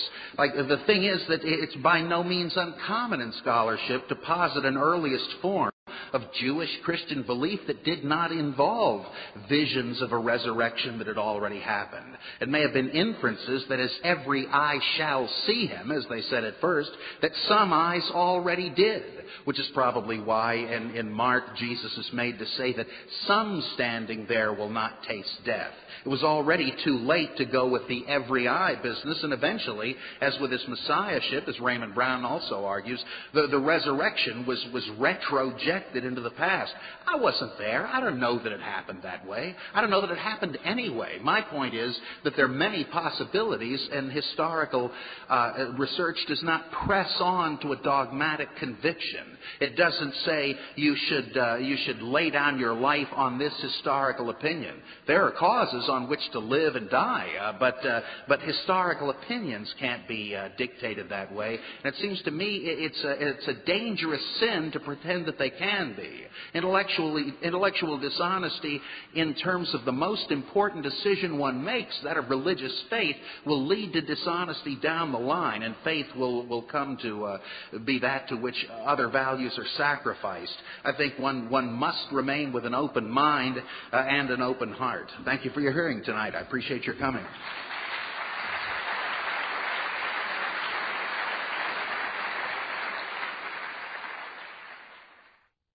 I'd like to introduce two, two special guests who are our respondents tonight, and they are each at a microphone, and we'll begin with their questions. The first is on your right, um, this side over here, Father Jordan Lenigan, a Dominican repeat, uh, excuse me, Dominican priest who earned his AB at the University of Michigan. Sorry, Dr. Lenigan. Um, and um, is in the Pontifical Faculty of the Immaculate Conception in Washington, D.C. The Theological Faculty also at the College at the Josephinum here in Columbus. Dr. Lenigan. I want to begin this evening, Dr. Price, by saying I agree with you wholeheartedly on certain, in certain areas. I agree with you wholeheartedly that we can't decide to simply by an appeal to the majority opinion. And that goes through whether it is the Society of Biblical Literature, a meeting of conservative scholars, or the Jesus Seminar and the Westar Institute. Simple appeals to whatever group you happen to get together don't answer the question. It's not up to a vote. And secondly, I agree wholeheartedly with you that a religious experience in and of itself cannot settle the question of an objective truth. Now, putting those two things together, however, I got a couple of problems. And I'm hoping that in the next few minutes, as we sort of give and take, we can get these resolved. All due respect, sounds a little bit like you want to have your cake and eat it too. What I've heard this evening is you say on a number of occasions there's simply no way to know. And yet, in so many areas, you seem to be quite sure that you do know what didn't happen. It seems to me methodologically that to say something did occur or something did not occur must be said with the same level of confidence. Now, perhaps you will dispute with me from an epistemological perspective, but for you to say it did not happen and that it is impossible to recover any history seems as just as sure a statement as to say that these are overwhelmingly historical documents. In the absence of some other outside filter to run the text through, to remove what is historical from what is a theological reflection, it seems to be impossible to make any conclusions. And yet negative conclusions, as I said, are just as strong as positives. How can you say we do not know and yet say things like, we don't know that, you know, there's a question of its existence, certainly it didn't occur this way. Well, that's my first question. Do you know or do you not know? I think I'm being inconsistent because I don't claim in fact, I explicitly repudiated the notion that uh, critical historians can pontificate on what did not happen. My, my uh, statement was that uh, one can judge the uh, resurrection as probably a legend like these other analogous uh, stories that no one denies are legends, and, and that's the that's the only kind of judgment the historian can make. I, I don't know what did or did not happen. So you agree then that Dr. Craig could be absolutely correct in his, his, his analysis of what historically took place? I wouldn't say that. I, I really do think he's t- much too cred- credulous about narrative as automatically being factual, but he certainly could be right about uh, Jesus rising from the dead. My only point is I do not think that the texts we have are, are historical evidence. I think they're literary creations, so they are not really evidence for the claim, though Jesus may well have risen from the dead. I just don't think there's any historical reason to be confident of it. So you, you, you don't hold then that a literary document could contain historical information? It could. It just seems to me, in this case, none of them do. And on what basis can you make such a conclusion? Uh, well, the similarity between these and other legends, but also the great deal of redactional change from one source to another, which I, I believe it sounded like Dr. Craig implicitly admits. There's, there's quite a, a, a number of jumps from Mark's uh, dive. You're absolutely, absolutely correct. But would you not hold that there are also consistent similarities between all the accounts? I'm sorry, I didn't. Would you not hold likewise that while there are jumps and, and great changes, and certainly are the result of theologizing, that there are also a, there is a backbone spinal structure that stays consistent. Uh, an apotheosis narrative. Uh, and uh, I think Aune is just out of his mind what he says about Talbert. It's just ludicrous. Uh, and ta- nor is Talbert the first or the only one to say this. It just seems to me, if you have eyes to see, the, these parallels are so close that the burden of proof is on the one that says this one instance of the disciples not being able to find the body uh, is, is uh, literally true. It just seems arbitrary to me. Okay. I, I mean, I, I can't, I guess, disagree with your personal um, feeling on the matter. I just looking at the examples you gave. I mean, conversely, I did not find the parallels there. But this, we can go on and on and settle nothing that way. But I do have another question for you. I feel in some ways in sort of great company with a great number of scholars whose names and positions were sort of bantered back and forth this evening. And I noticed your comment about not looking towards authority. I'm sorry? Rejecting authority. Yes. In this particular, in the, the, field, saying, you know, he can muster all of the, the great biblical scholars and researchers, but it's a question of accepting no one's authority. And I guess I just wonder, on a personal level, do you reject all authority, all knowledgeable authority, or do you reject simply the authority of biblical scholars? Well, for instance, I uh, do not accept alleged governments, uh, government authorities on foreign policy or, or, uh, or uh, spin doctors or, or, news people. It seems to me that one learns to be quite skeptical of all supposed authorities and that Socrates was correct in saying that uh, you, would better be able to tell uh, whether someone deserves the reputation for authority they enjoy. So this is by no means restricted to religion to me. Sure, sure. And, oh. Thank you. And on your left, our special guest respondent, the Reverend, Reverend John Allen Watson, who did his BA in philosophy at Wheaton College, his BD in New Testament at Princeton Theological Seminary, and his master's in theology at the University of Aberdeen in Scotland. Since 1970, the, he's been the pastor of the Bethel Presbyterian Church in Columbus, Welcome, Reverend Watson. Thank you very much. And I'm sure I speak for all of us in thanking our two debaters for fulfilling the goal of the Veritas Forum uh, to let truth uh, be heard. And uh, as you have seen the truth, you have spoken the truth, and we appreciate that. Uh, I appreciate that very much. Um, I agree with uh, Dr. Price. Uh, if what he is saying is historical proof. Uh, we, it, historical proof can never be a necessary uh, can never be a necessary uh, uh, component of belief. Uh, the historical proof simply cannot force us to believe. However, I think I would believe with Dr. Craig that uh, historical proof can certainly be sufficient cause for belief, never necessary but certainly sufficient. That is my position. I'd agree with you. Well, wonderful. now, one further question. Uh, and uh, perhaps Dr. Craig could comment on this, but I'm directing it to Dr. Price. Uh, it's very difficult, uh, as you both have shown us. History uh, to know what happened in history is not an easy thing.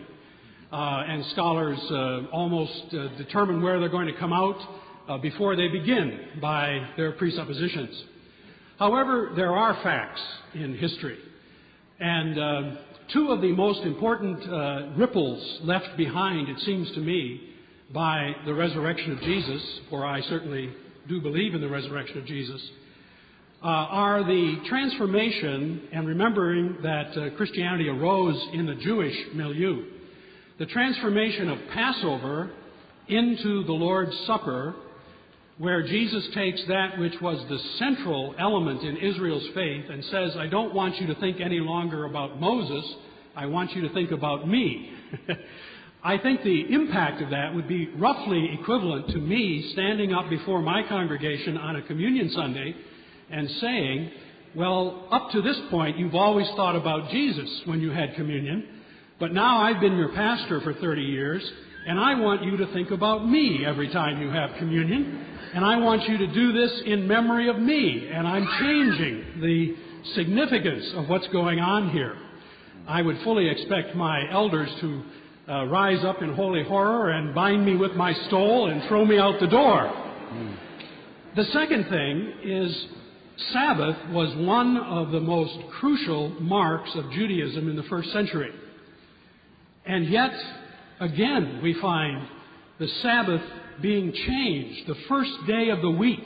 Uh, Paul mentions this uh, in such a mundane context as the collection for the saints, uh, which immediately, of course, follows 1 Corinthians 15, the exalted story of the resurrection. We have an appeal for funds. Uh, so Again, it's not out of place to appeal for funds for the uh, Veritas Forum when you're talking about the resurrection.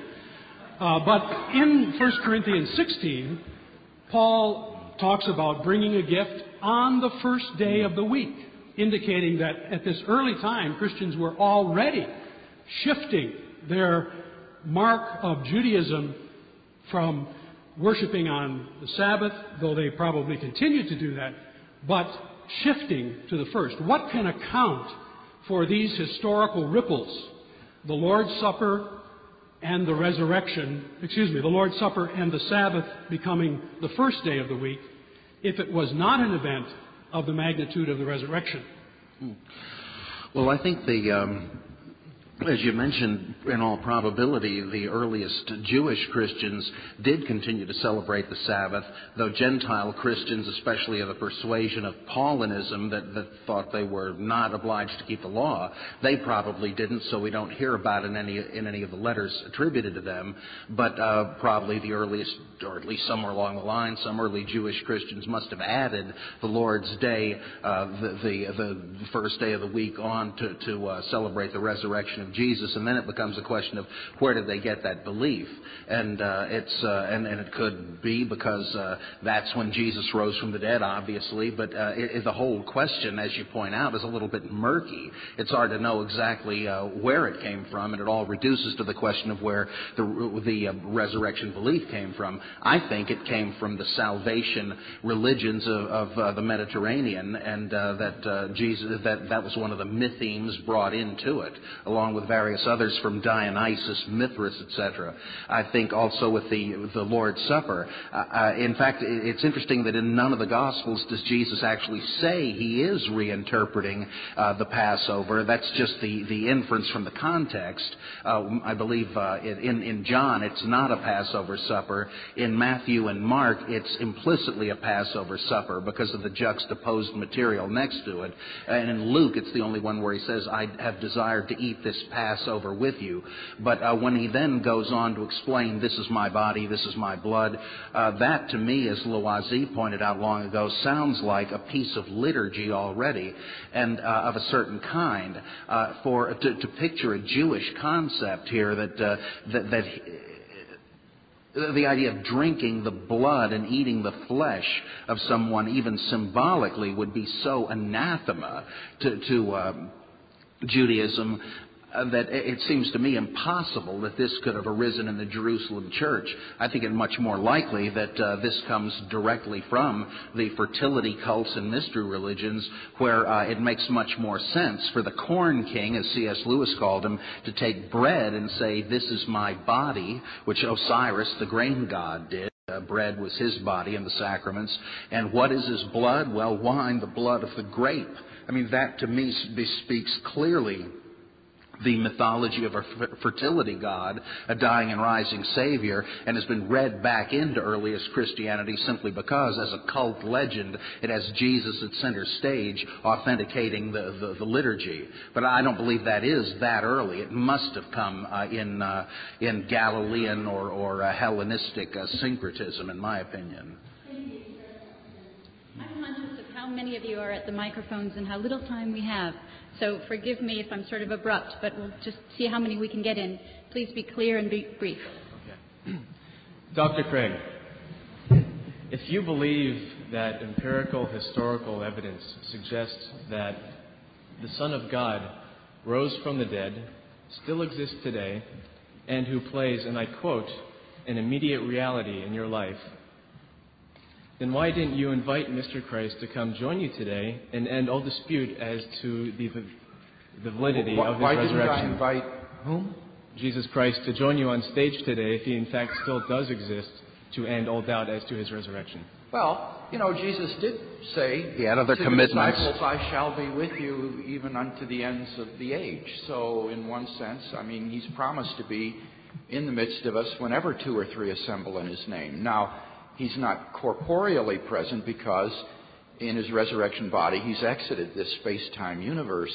But uh, I, I believe that through his, his spirit, Christ is present, and that that interior presence enables him to be universally present wherever Christians assemble. Otherwise, he would only be in one geographical locale, uh, and everybody else would be excluded. So, through the presence of Christ's divine spirit, he, he can be universally present wherever Christians assemble or whatever uh, a Christian is alone. Thank you. On this side? Uh, Dr. Price, I was just, uh, I wanted to ask a question about what you called your theory of interpolation. And uh, does this theory include any other groups of scriptures besides the uh, eight that you mentioned? And uh, if, if not, then why would someone just add these eight scriptures and that's it? And if so, um, then do you believe that these verses are not credible because they don't support what you believe in? I missed the second part because of the screaming outside.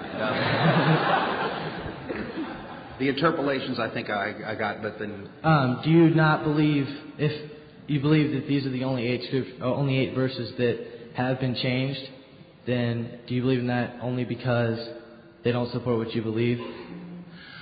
No, I, uh, don't. Uh, I'm not tied to any notion of biblical authority in the sense that uh, I'm going to do or believe what it says to do, or, or, any book for that matter. It's not like I have to. Though I think that does go on sometimes. For instance, in a lot of Christian feminist discourse, one certainly gets the impression that people are dealing in surgical exegesis. You know, let's let's just clip out the parts we, we don't like because we don't want to be stuck with them.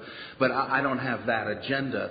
Uh, I do think there are many, many interpolations to the point where probably uh, W.C. van Manen was right in the 19th century saying that all of the epistles are patchworks, that there may be some residue of the original writings of Paul, but that uh, by now they've, they've been so overlaid in the Paulinist school that there's no way to, to absolutely be sure. I think we have a big, as big a problem with the historical Paul as we do with the historical Jesus.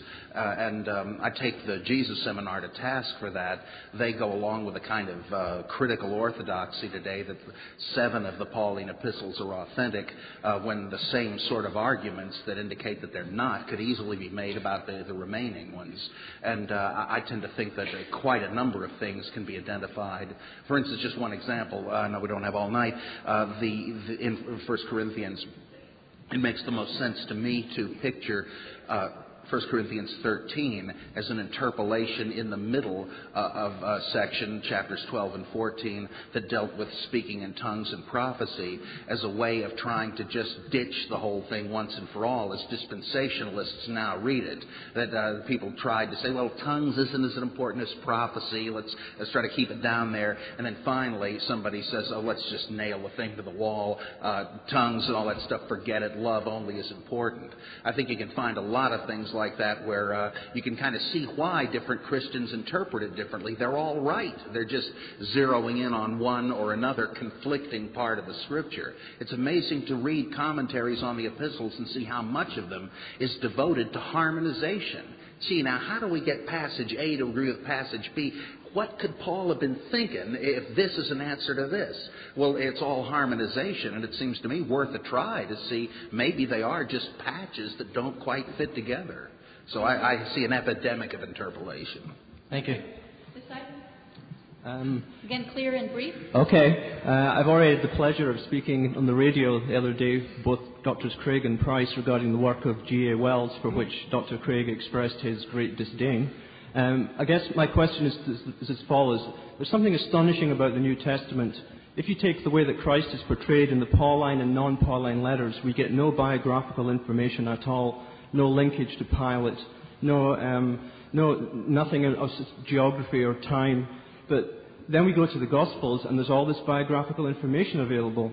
There was a war in Palestine AD 60 something. Where did they get the information in the Gospels from? And how, how have theologians reconciled these two radically different um, pictures of Christ? Because they seem to me, especially with the Pauline and non Pauline epistles being dated earlier than the Gospels, what does this mean? Should I take? Um, as I said to you the other day on the radio, I just think it's such a great shame that you have immersed yourself in the writings of this G.A. Wells, who is uh, just a German teacher who has taken up to write on subjects involving the New Testament. And you really need to expand your reading to take in some other things as well. Um, the fact is that the epistles are not devoid of historical references to Jesus. There was an excellent article in New Testament Studies a few years back by Dale Allison on this very point, and he, he calls Paul's letters the fifth gospel because in them you get uh, uh, definite illusion, allusions and even quotations of the teachings of Jesus. We see uh, Paul handing on traditions like the tradition of the Last Supper and what's significant, Allison points out, is that all we're seeing in these letters of Paul is just the tip of the iceberg. Because they're just accidental allusions that Paul is making in many cases to these things. For example, if it hadn't been for the fact that the Corinthian church was abusing the Lord's Supper and getting drunk, we wouldn't have any references in the Pauline epistles to the Lord's Supper. And many New Testament scholars would, in that case, have undoubtedly said, aha, Pauline communities did not celebrate the Lord's Supper. But we have this little passage in 1 Corinthians where Paul cites the Lord's Supper tradition. And what's significant about that is that he says this occurred on the night that the Lord was betrayed, which shows that he knew the context of the traditions that he delivered. It shows he's aware of the broader passion story of Jesus. So I think that there's every reason to believe that Paul was fully familiar with this.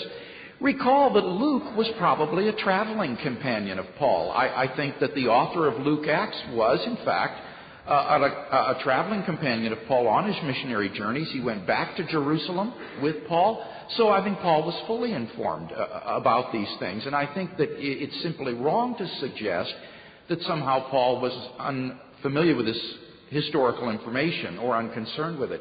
The last thing I just say briefly is that I think uh, there's very good and persuasive reasons to think that several of the Gospels were written prior to the Jewish war that began in AD 66, uh, and uh, therefore are uh, quite close to the original events themselves. Well, thank you for your response, and, and I'll check out the book you recommend, actually, the France book. Thanks. On the left? Thank you.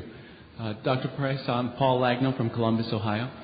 And um, it seems to me that in Corinthians, the Apostle Paul was only dogmatic on one fact. He says, I will know nothing among you, brethren, except Jesus Christ and Him crucified.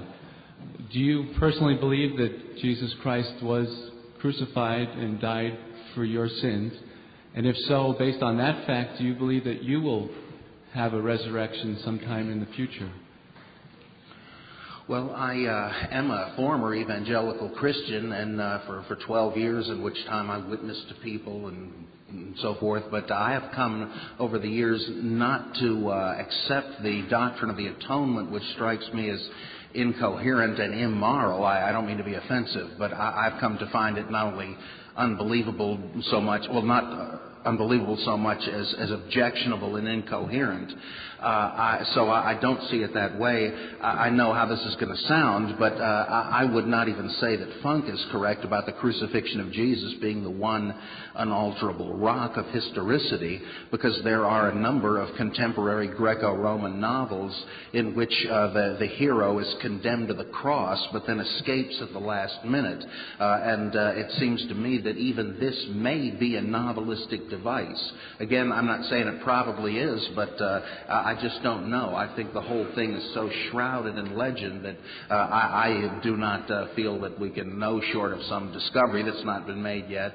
And as for my own po- post-mortem fate, now we see in a glass darkly. I, I, will be surprised if there's anything after death, uh, and uh, if there's not, it's okay by me. Life is really great right here. Thank you. And on this side, could Dr. Dr. Yamauchi make his way a little bit more to the front, please? Thanks. And question from the right. Uh, this is for Dr. Craig. Yes. Um, in your defense, you, were, you referred specifically, almost exclusively, I think, to the Bible um, for all of your defense. And uh, I think to do this, you have to look at the credibility of the people who wrote the Bible and see whether it is undeniable fact that they must have been telling the truth. And in response to this issue, you did say that why would these people have been willing to die for what they believed in? Um, because it would have been such an abhorrent idea to the Jews at the time that he would have risen from the dead. Um, I think throughout history we have plenty of evidence of people who have been willing to die for things which have been obviously wrong and insane to believe. In fact, if we look at the Waco massacre or the Heaven's Gate cult, I know the situation was different and people might be offended by drawing a comparison, but simply basing it on the fact that these people died for it seems suspect. What? Good question. Let me explain my argument. Certainly, many, many people have been willing to die for a falsehood. But in every case, they thought it was the truth. Now, in this case, we're asked to believe that these original disciples, like Peter, and, and Jesus' own younger brother, James, that Paul spoke with firsthand and talks about in 1 Corinthians and in Galatians, that these guys honestly came to believe Jesus is risen from the dead and were ready to go out and die for that because they had heard stories about Hercules and Romulus. And I just find that utterly fantastic to believe. I mean, most of us have brothers. What would it take to make you believe that your brother is the Lord so that you would be willing to die for that belief. Um, I, just can't imagine what that would be apart from something like what Paul says. Then he appeared to James. So my argument here is not that because someone is sincere, therefore their belief is true. That, that's obviously wrong. But what I'm suggesting is that uh, you cannot write off the belief of these earliest disciples by saying that it had its origins in Greco Roman mythology.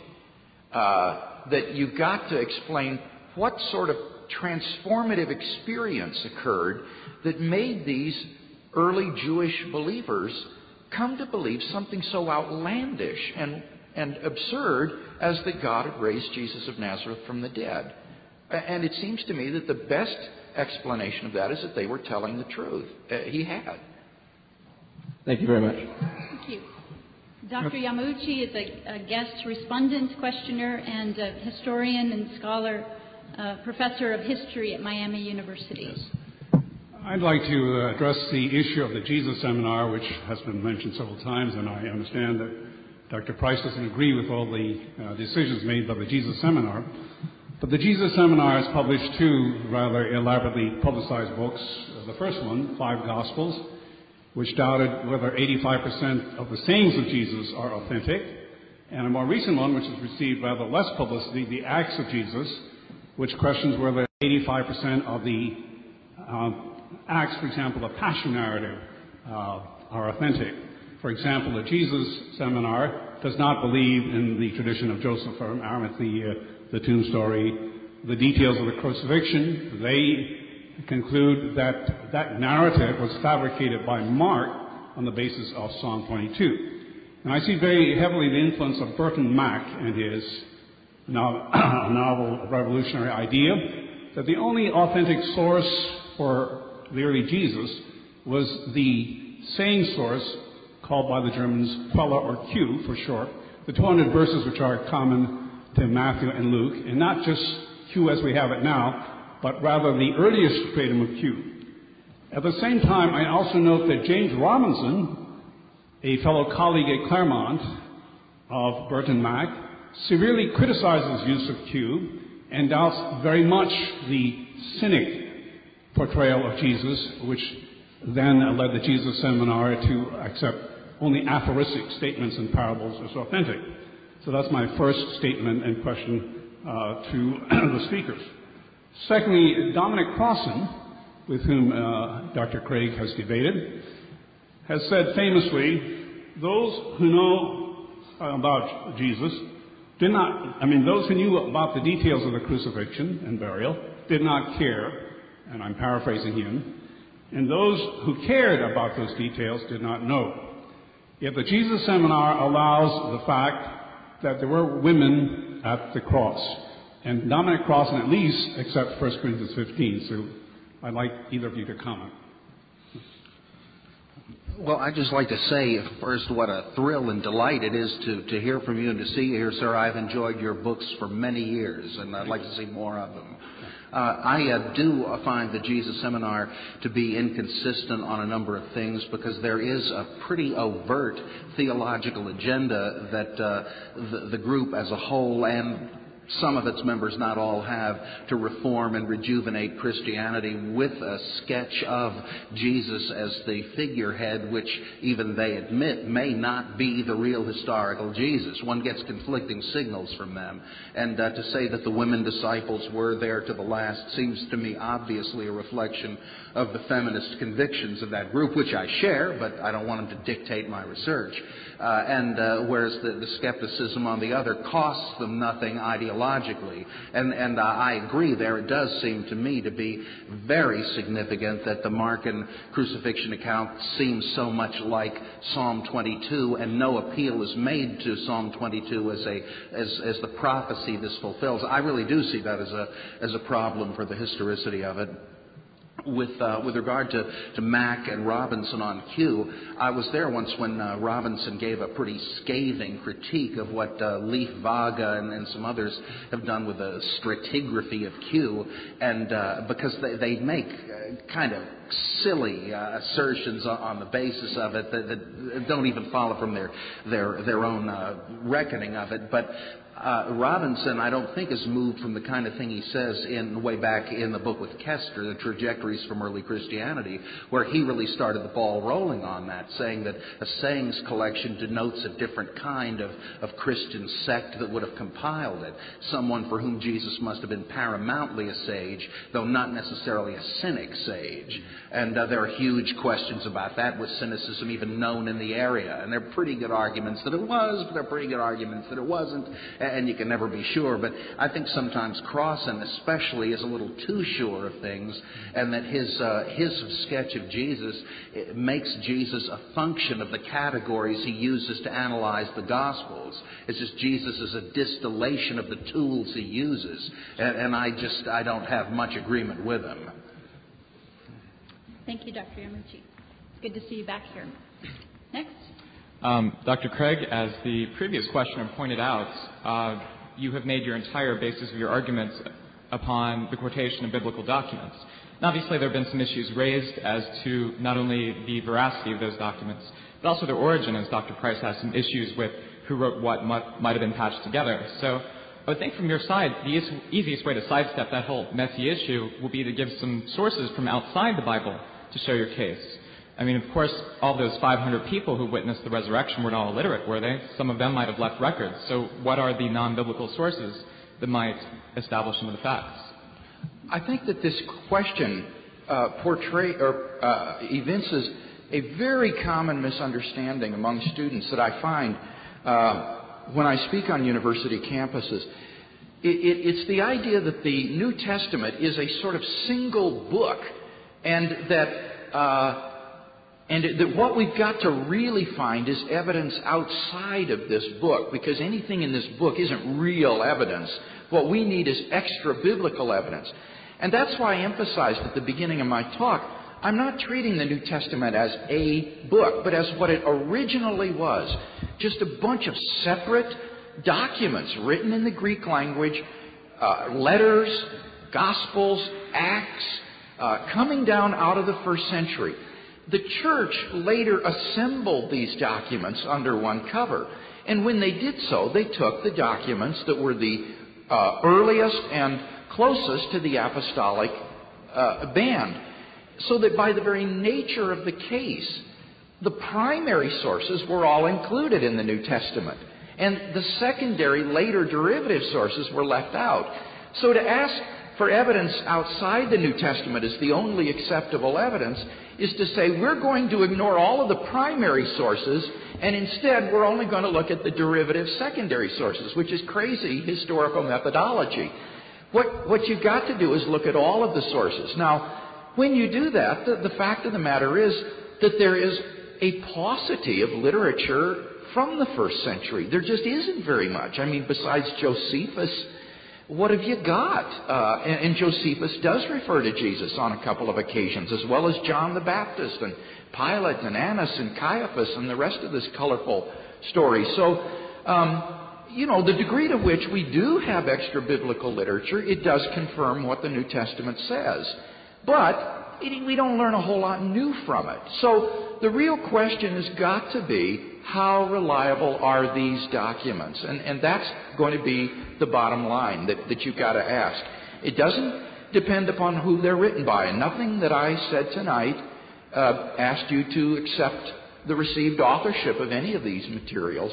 Rather, I argued on the basis of things like their early date, the traditions that were uh, involved there. The, I did argue for the authenticity of 1 Corinthians 15, but there, as I say, I have everybody in New Testament scholarship on my side on that point. So I don't think I'm asking you to believe things that are uh, in any way question begging. Thank you for your response. I have kind of a crazy idea.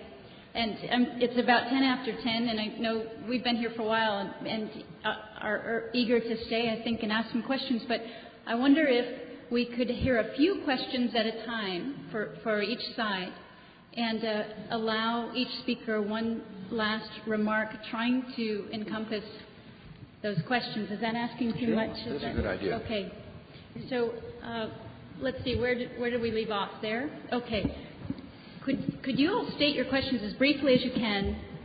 And if someone, if your question has then already been asked, maybe step out of line my question is kind of a carries over from the previous question, and it's directed at uh, Dr. Price.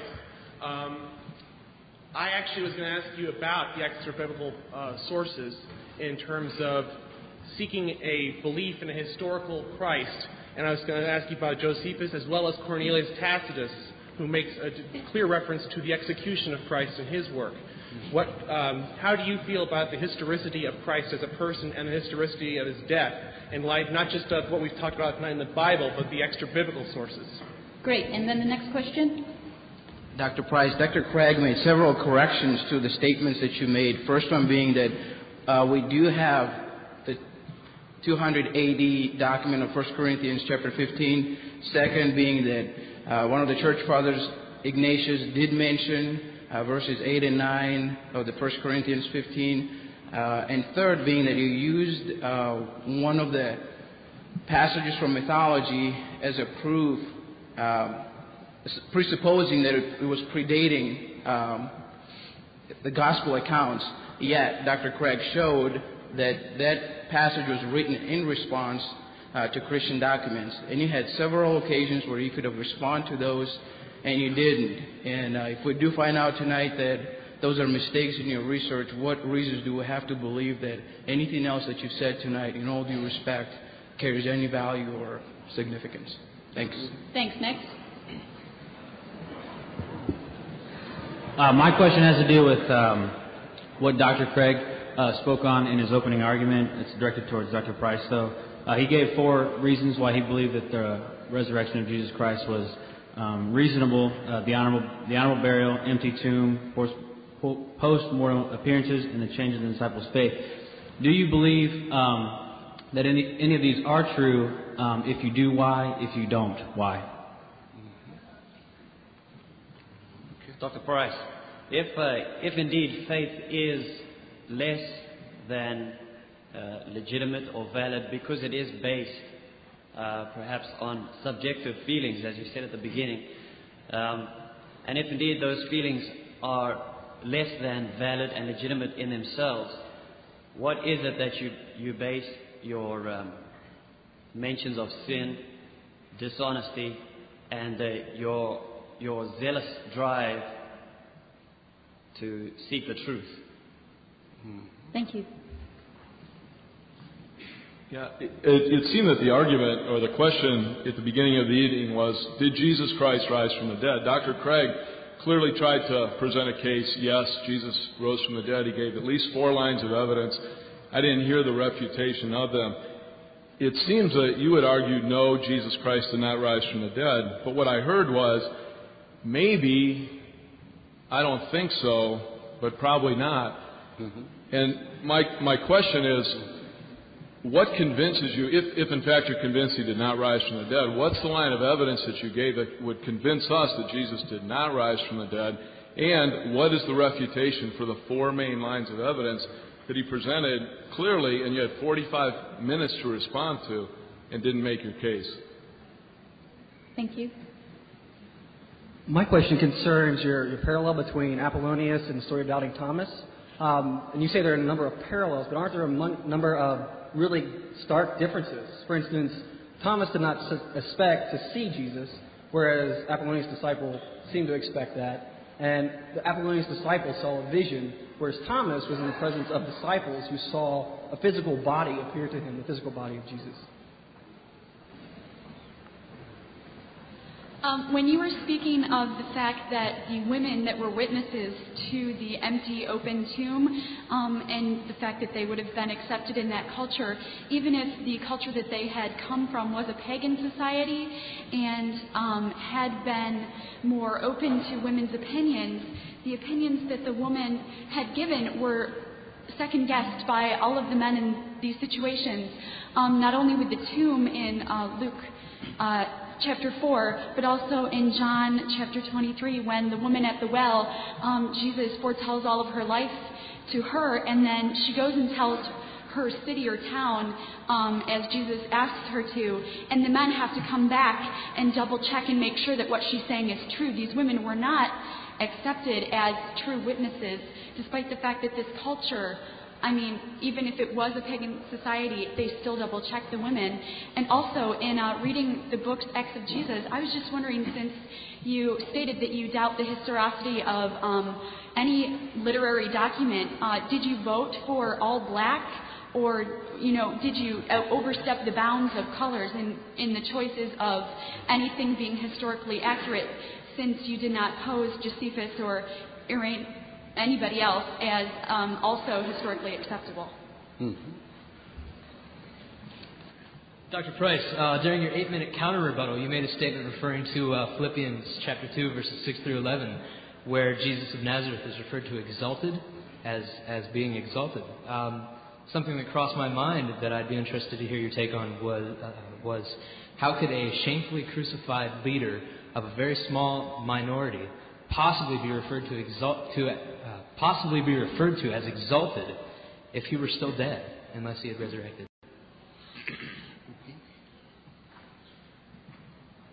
I was just uh, curious, Dr. Price, uh, with your disinclination to believe in the resurrection, upon uh, what authority uh, you lead your home group. That's all. I'm sorry, on what authority? Upon what authority do you lead your home group when you have a disinclination to believe in the resurrection? On what authority do I lead that home group? Is When that- there's a disinclination, yes. Uh-huh. You have you have a church or a group in your home you mentioned. Mhm. Thank you. Okay. Last question. Uh, Mr. Price, uh, in all of your arguments that I've heard this evening, um, you've pretty much discounted a, a lot of New Testament authority uh, people. Being a New Testament authority yourself, uh, and you're asking us to believe uh, that we have to accept and consider all possibilities. What if you're wrong? And he's right. What then?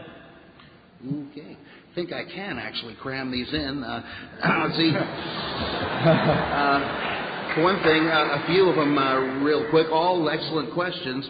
Uh, if uh, if I am wrong, uh, what I think uh, somebody asked Clarence Darrow this. He was much interested in religion, uh, but an agnostic. And they said, "What if you, you know, the whole Christian thing is right, and, and you you find you get to the pearly gates and find out?" He he'd, he said, "Well, I'd say, gentlemen, I was mistaken." And, and you have to ask then, well, is God going to be a peevish theology professor that says, that's too bad, you bastard, you're going to cry? Uh, if that is the reaction of God, I don't think that's a God worthy of worship, so I'm not too worried. I think if I seek the truth as well as I can, uh, and uh, with as, as clean a conscience as I can, I, I'm not going to worry. I mean, I'm going to hell in somebody's dogma anyway, right? The Muslims, the Jehovah's Witnesses, I might as well call them as I see them.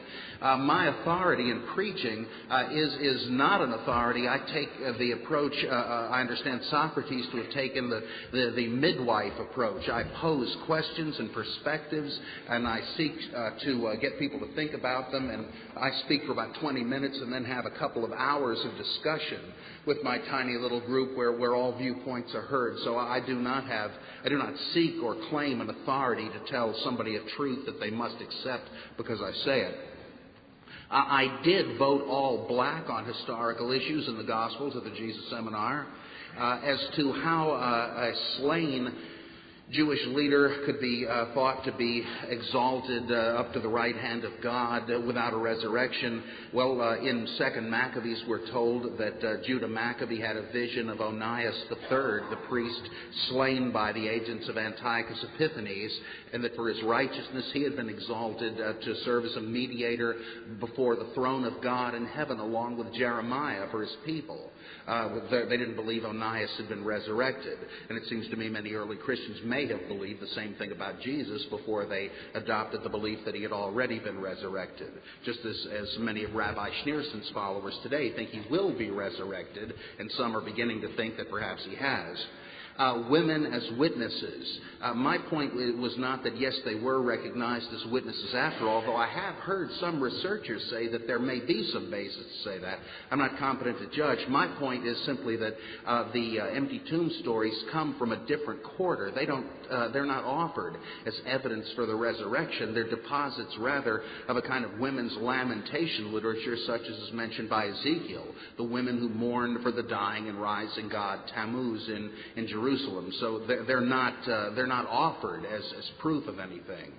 Um, the uh, the uh, the doubting Thomas thing in Apollonius of Tyana, it, strikes me that uh, if you understand what an ideal type is in any field of study, it's a kind of a, a broad dictionary definition that gathers the similarities that one, that one usually finds in particular examples. You, you find a, a textbook picture of a human being as opposed to an ape. Uh, you're not going to find any human that looks exactly like that. But if you see two or three people together with a head, two legs, two arms, one of them has red hair, one of them has black hair, you say, "What, human beings? They're nothing alike. You have to, I mean, the whole thing assumes that there are differences. The point is, it seems to me the similarities are quite striking. If this disciple had a vision in a waking dream of Apollonius, it seems to me uh, just a variation on the the, uh, the acceptable range of variance uh, for uh, one where they think they're seeing a vision of Jesus, but he's really there. There's another Apollonius story where they think he's raised from the dead because he appears in a locked room, but he isn't. He's just teleported like Philip does from uh, from Ethiopia to Azotus or whatever it is in, in the book of Acts. So it seems to me that that one seizes on the irrelevant differences to avoid the force of the similarities. Speaking of Apollonius, I do not recall this business that uh, that uh, Philostratus was commissioned to write a counterblast to the Gospels. I don't think even Eusebius says that in his rejoinder to the life of Apollonius by Philostratus. Uh, what I do remember is that uh, the empress asked him to, or commissioned him to write uh, the thing to rehabilitate his reputation because Apollonius was widely considered to be a wizard and a sorcerer, just as Jesus was among pagans who didn't believe in him. And so he, he wrote this life of a philosopher to, to uh, you know, as, as, an apologetic, but I, I, don't know that there's any reason to think it was a counterblast to Christianity. And, the, and uh, let's see, the date of uh, 1 Corinthians 15, 8, and 9, uh, I'm not trying to say that uh, this was interpolated in the 5th century or something.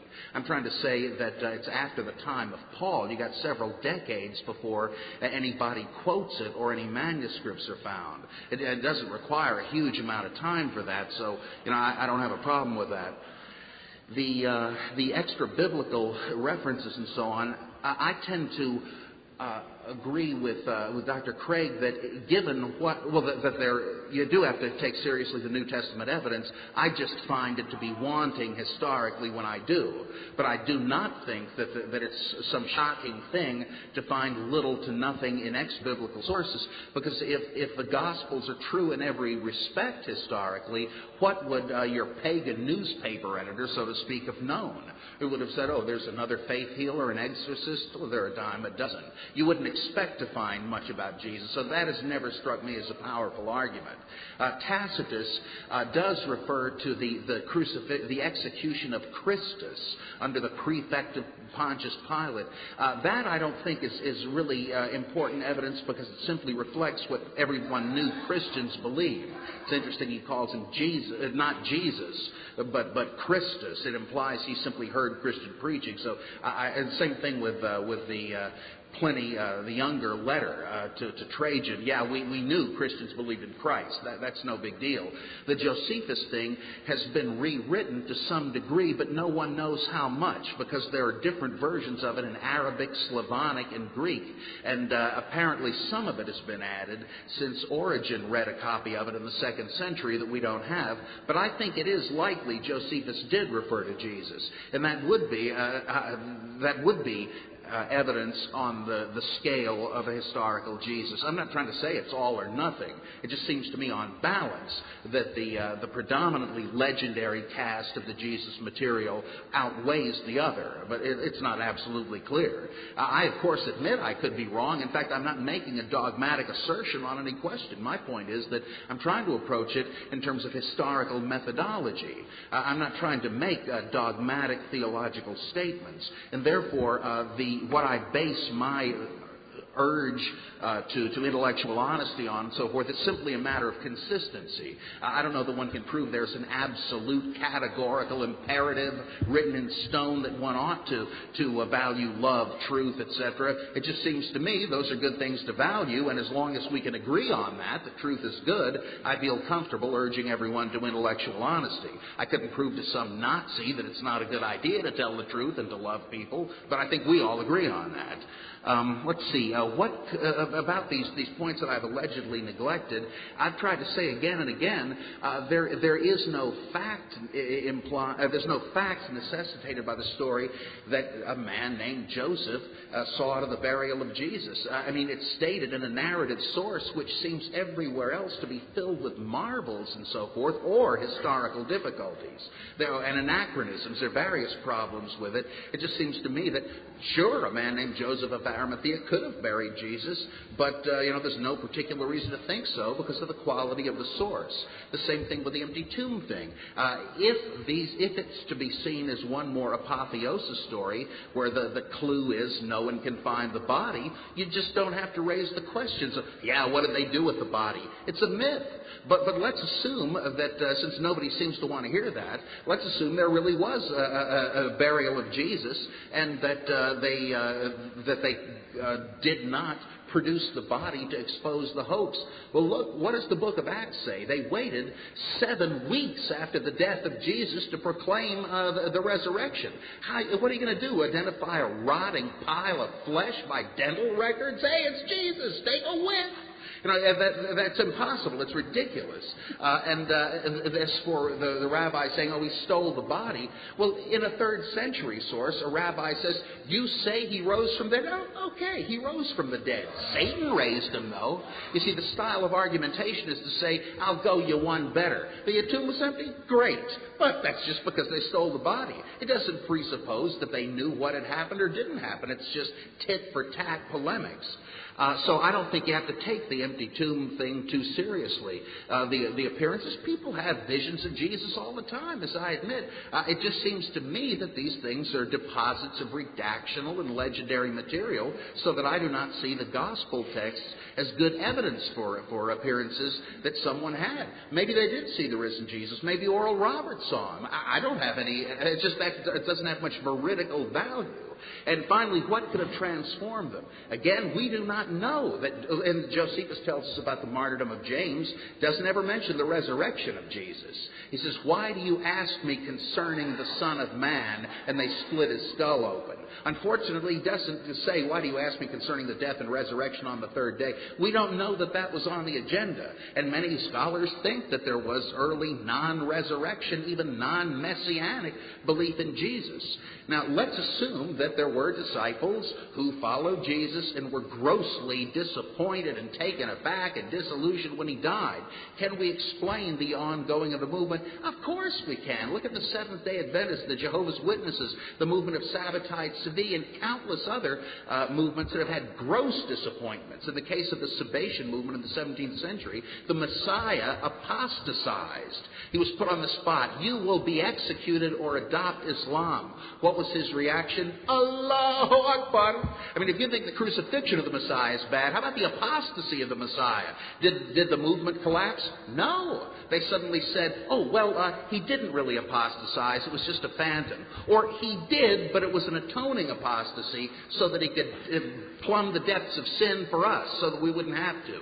And, oh, and it was prophesied, too. Do we forget to tell you that? And so on and so forth. It's, it's the same kind of desperate cognitive dissonance reduction strategy. It, it, many people will fall away, like the two guys going back to Emmaus.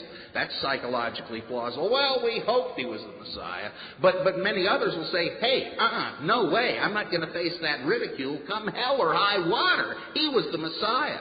I went to Berkeley once and saw, uh, in about uh, 1979, a table set up on the campus for Guru Maharaji. And I said, hey, wait a second. Didn't this kid's mom kick him off the throne of the universe for marrying his secretary? Don't they know that? And my friend said, uh, well, uh, they just think it's a media hoax. The Rastafarians, they believe Haile Selassie's still alive. We know he isn't, but they say it's a media hoax. There were people that wanted Jim and Tammy Bakker back. There were people that didn't want Clinton impeached. I mean, whatever you say, whatever you prove, some people are not going to budge. And so uh, it seems to me it's, it's, it's naive to, to even seek some big, uh, mysterious explanation. And one last thing, to invoke a miracle as an explanation, that's trying to explain X by double X. You know, we don't understand what happened here, so let's say uh, a miracle did it. Yeah. That's like saying we don't know who built the pyramid, so it must have been uh, UFOs. Oh, well, thanks, we got that one settled. You know, well, anyway, enough of that. So. Thanks, Dr. Price.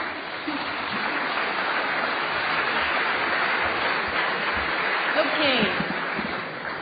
Final comments. Your questions, please. Very clear, if you could, right up to the microphone. Okay, sorry. I have an observation that I'd like Dr. Craig to comment on. It seems that for any claim of reality made, a proportional amount of evidence would be needed to support the claim. For instance, if I claim that I hot rodded with Elvis in a UFO last night, I would be required to supply an extraordinary amount of evidence to support this, and I would be just one eyewitness. You make an extraordinary claim, too, that Jesus died and resurrected, but you only offer four or five individual accounts or sources, that is, the Gospels and Acts, that are actually about 2,000 years old. Uh, I'd just like to address the fact that uh, it seems that we've been arguing about things that have happened after the event. Like we're citing sources that happened 200 years, and then we're de- debating about how valid those are, and we can see the exponential extrapolation of that right now because we've got branches of religions that have come off of this. But I'd just like to ask the question, uh, like especially Mr. Craig, about the fact like documents like the Dead Sea Scrolls and things I've heard of. I don't know a lot about them, but things that told what would happen before they happened, and that are you know carbon dated. They they happened before. They're written before the actual events, and then the fact that they were documented that they did happen. What like what kind of probability do you have a number like or statistic that that's possible, or is, is that reasonable? And if it is, is that can we use that as an explanation? And if it's not, then how can we have all this documentation from before the time of something that happened that then happened, but then we can just say that oh that doesn't work because it's not probable. Like, do you have a number of uh, probability of, that fact? Uh, for uh, Dr. Price, please. Um, oh, I don't have a question for Dr. Craig. Am I in the Dr. Craig side of the room? Sorry. Well, I, I wish I could have had a chance to respond to many of those questions that Dr. Price was able to answer uh, because I wish those issues had come up in the context of the debate so that I could have uh, given my response. Um, but in any case, this first question concerning extraordinary claims require extraordinary evidence. This sounds so commonsensical, and it's become a sort of watchword among people in the free thought movement who want to debunk miracle claims. But in fact, this is demonstrably false, the idea that extraordinary claims require extraordinary evidence.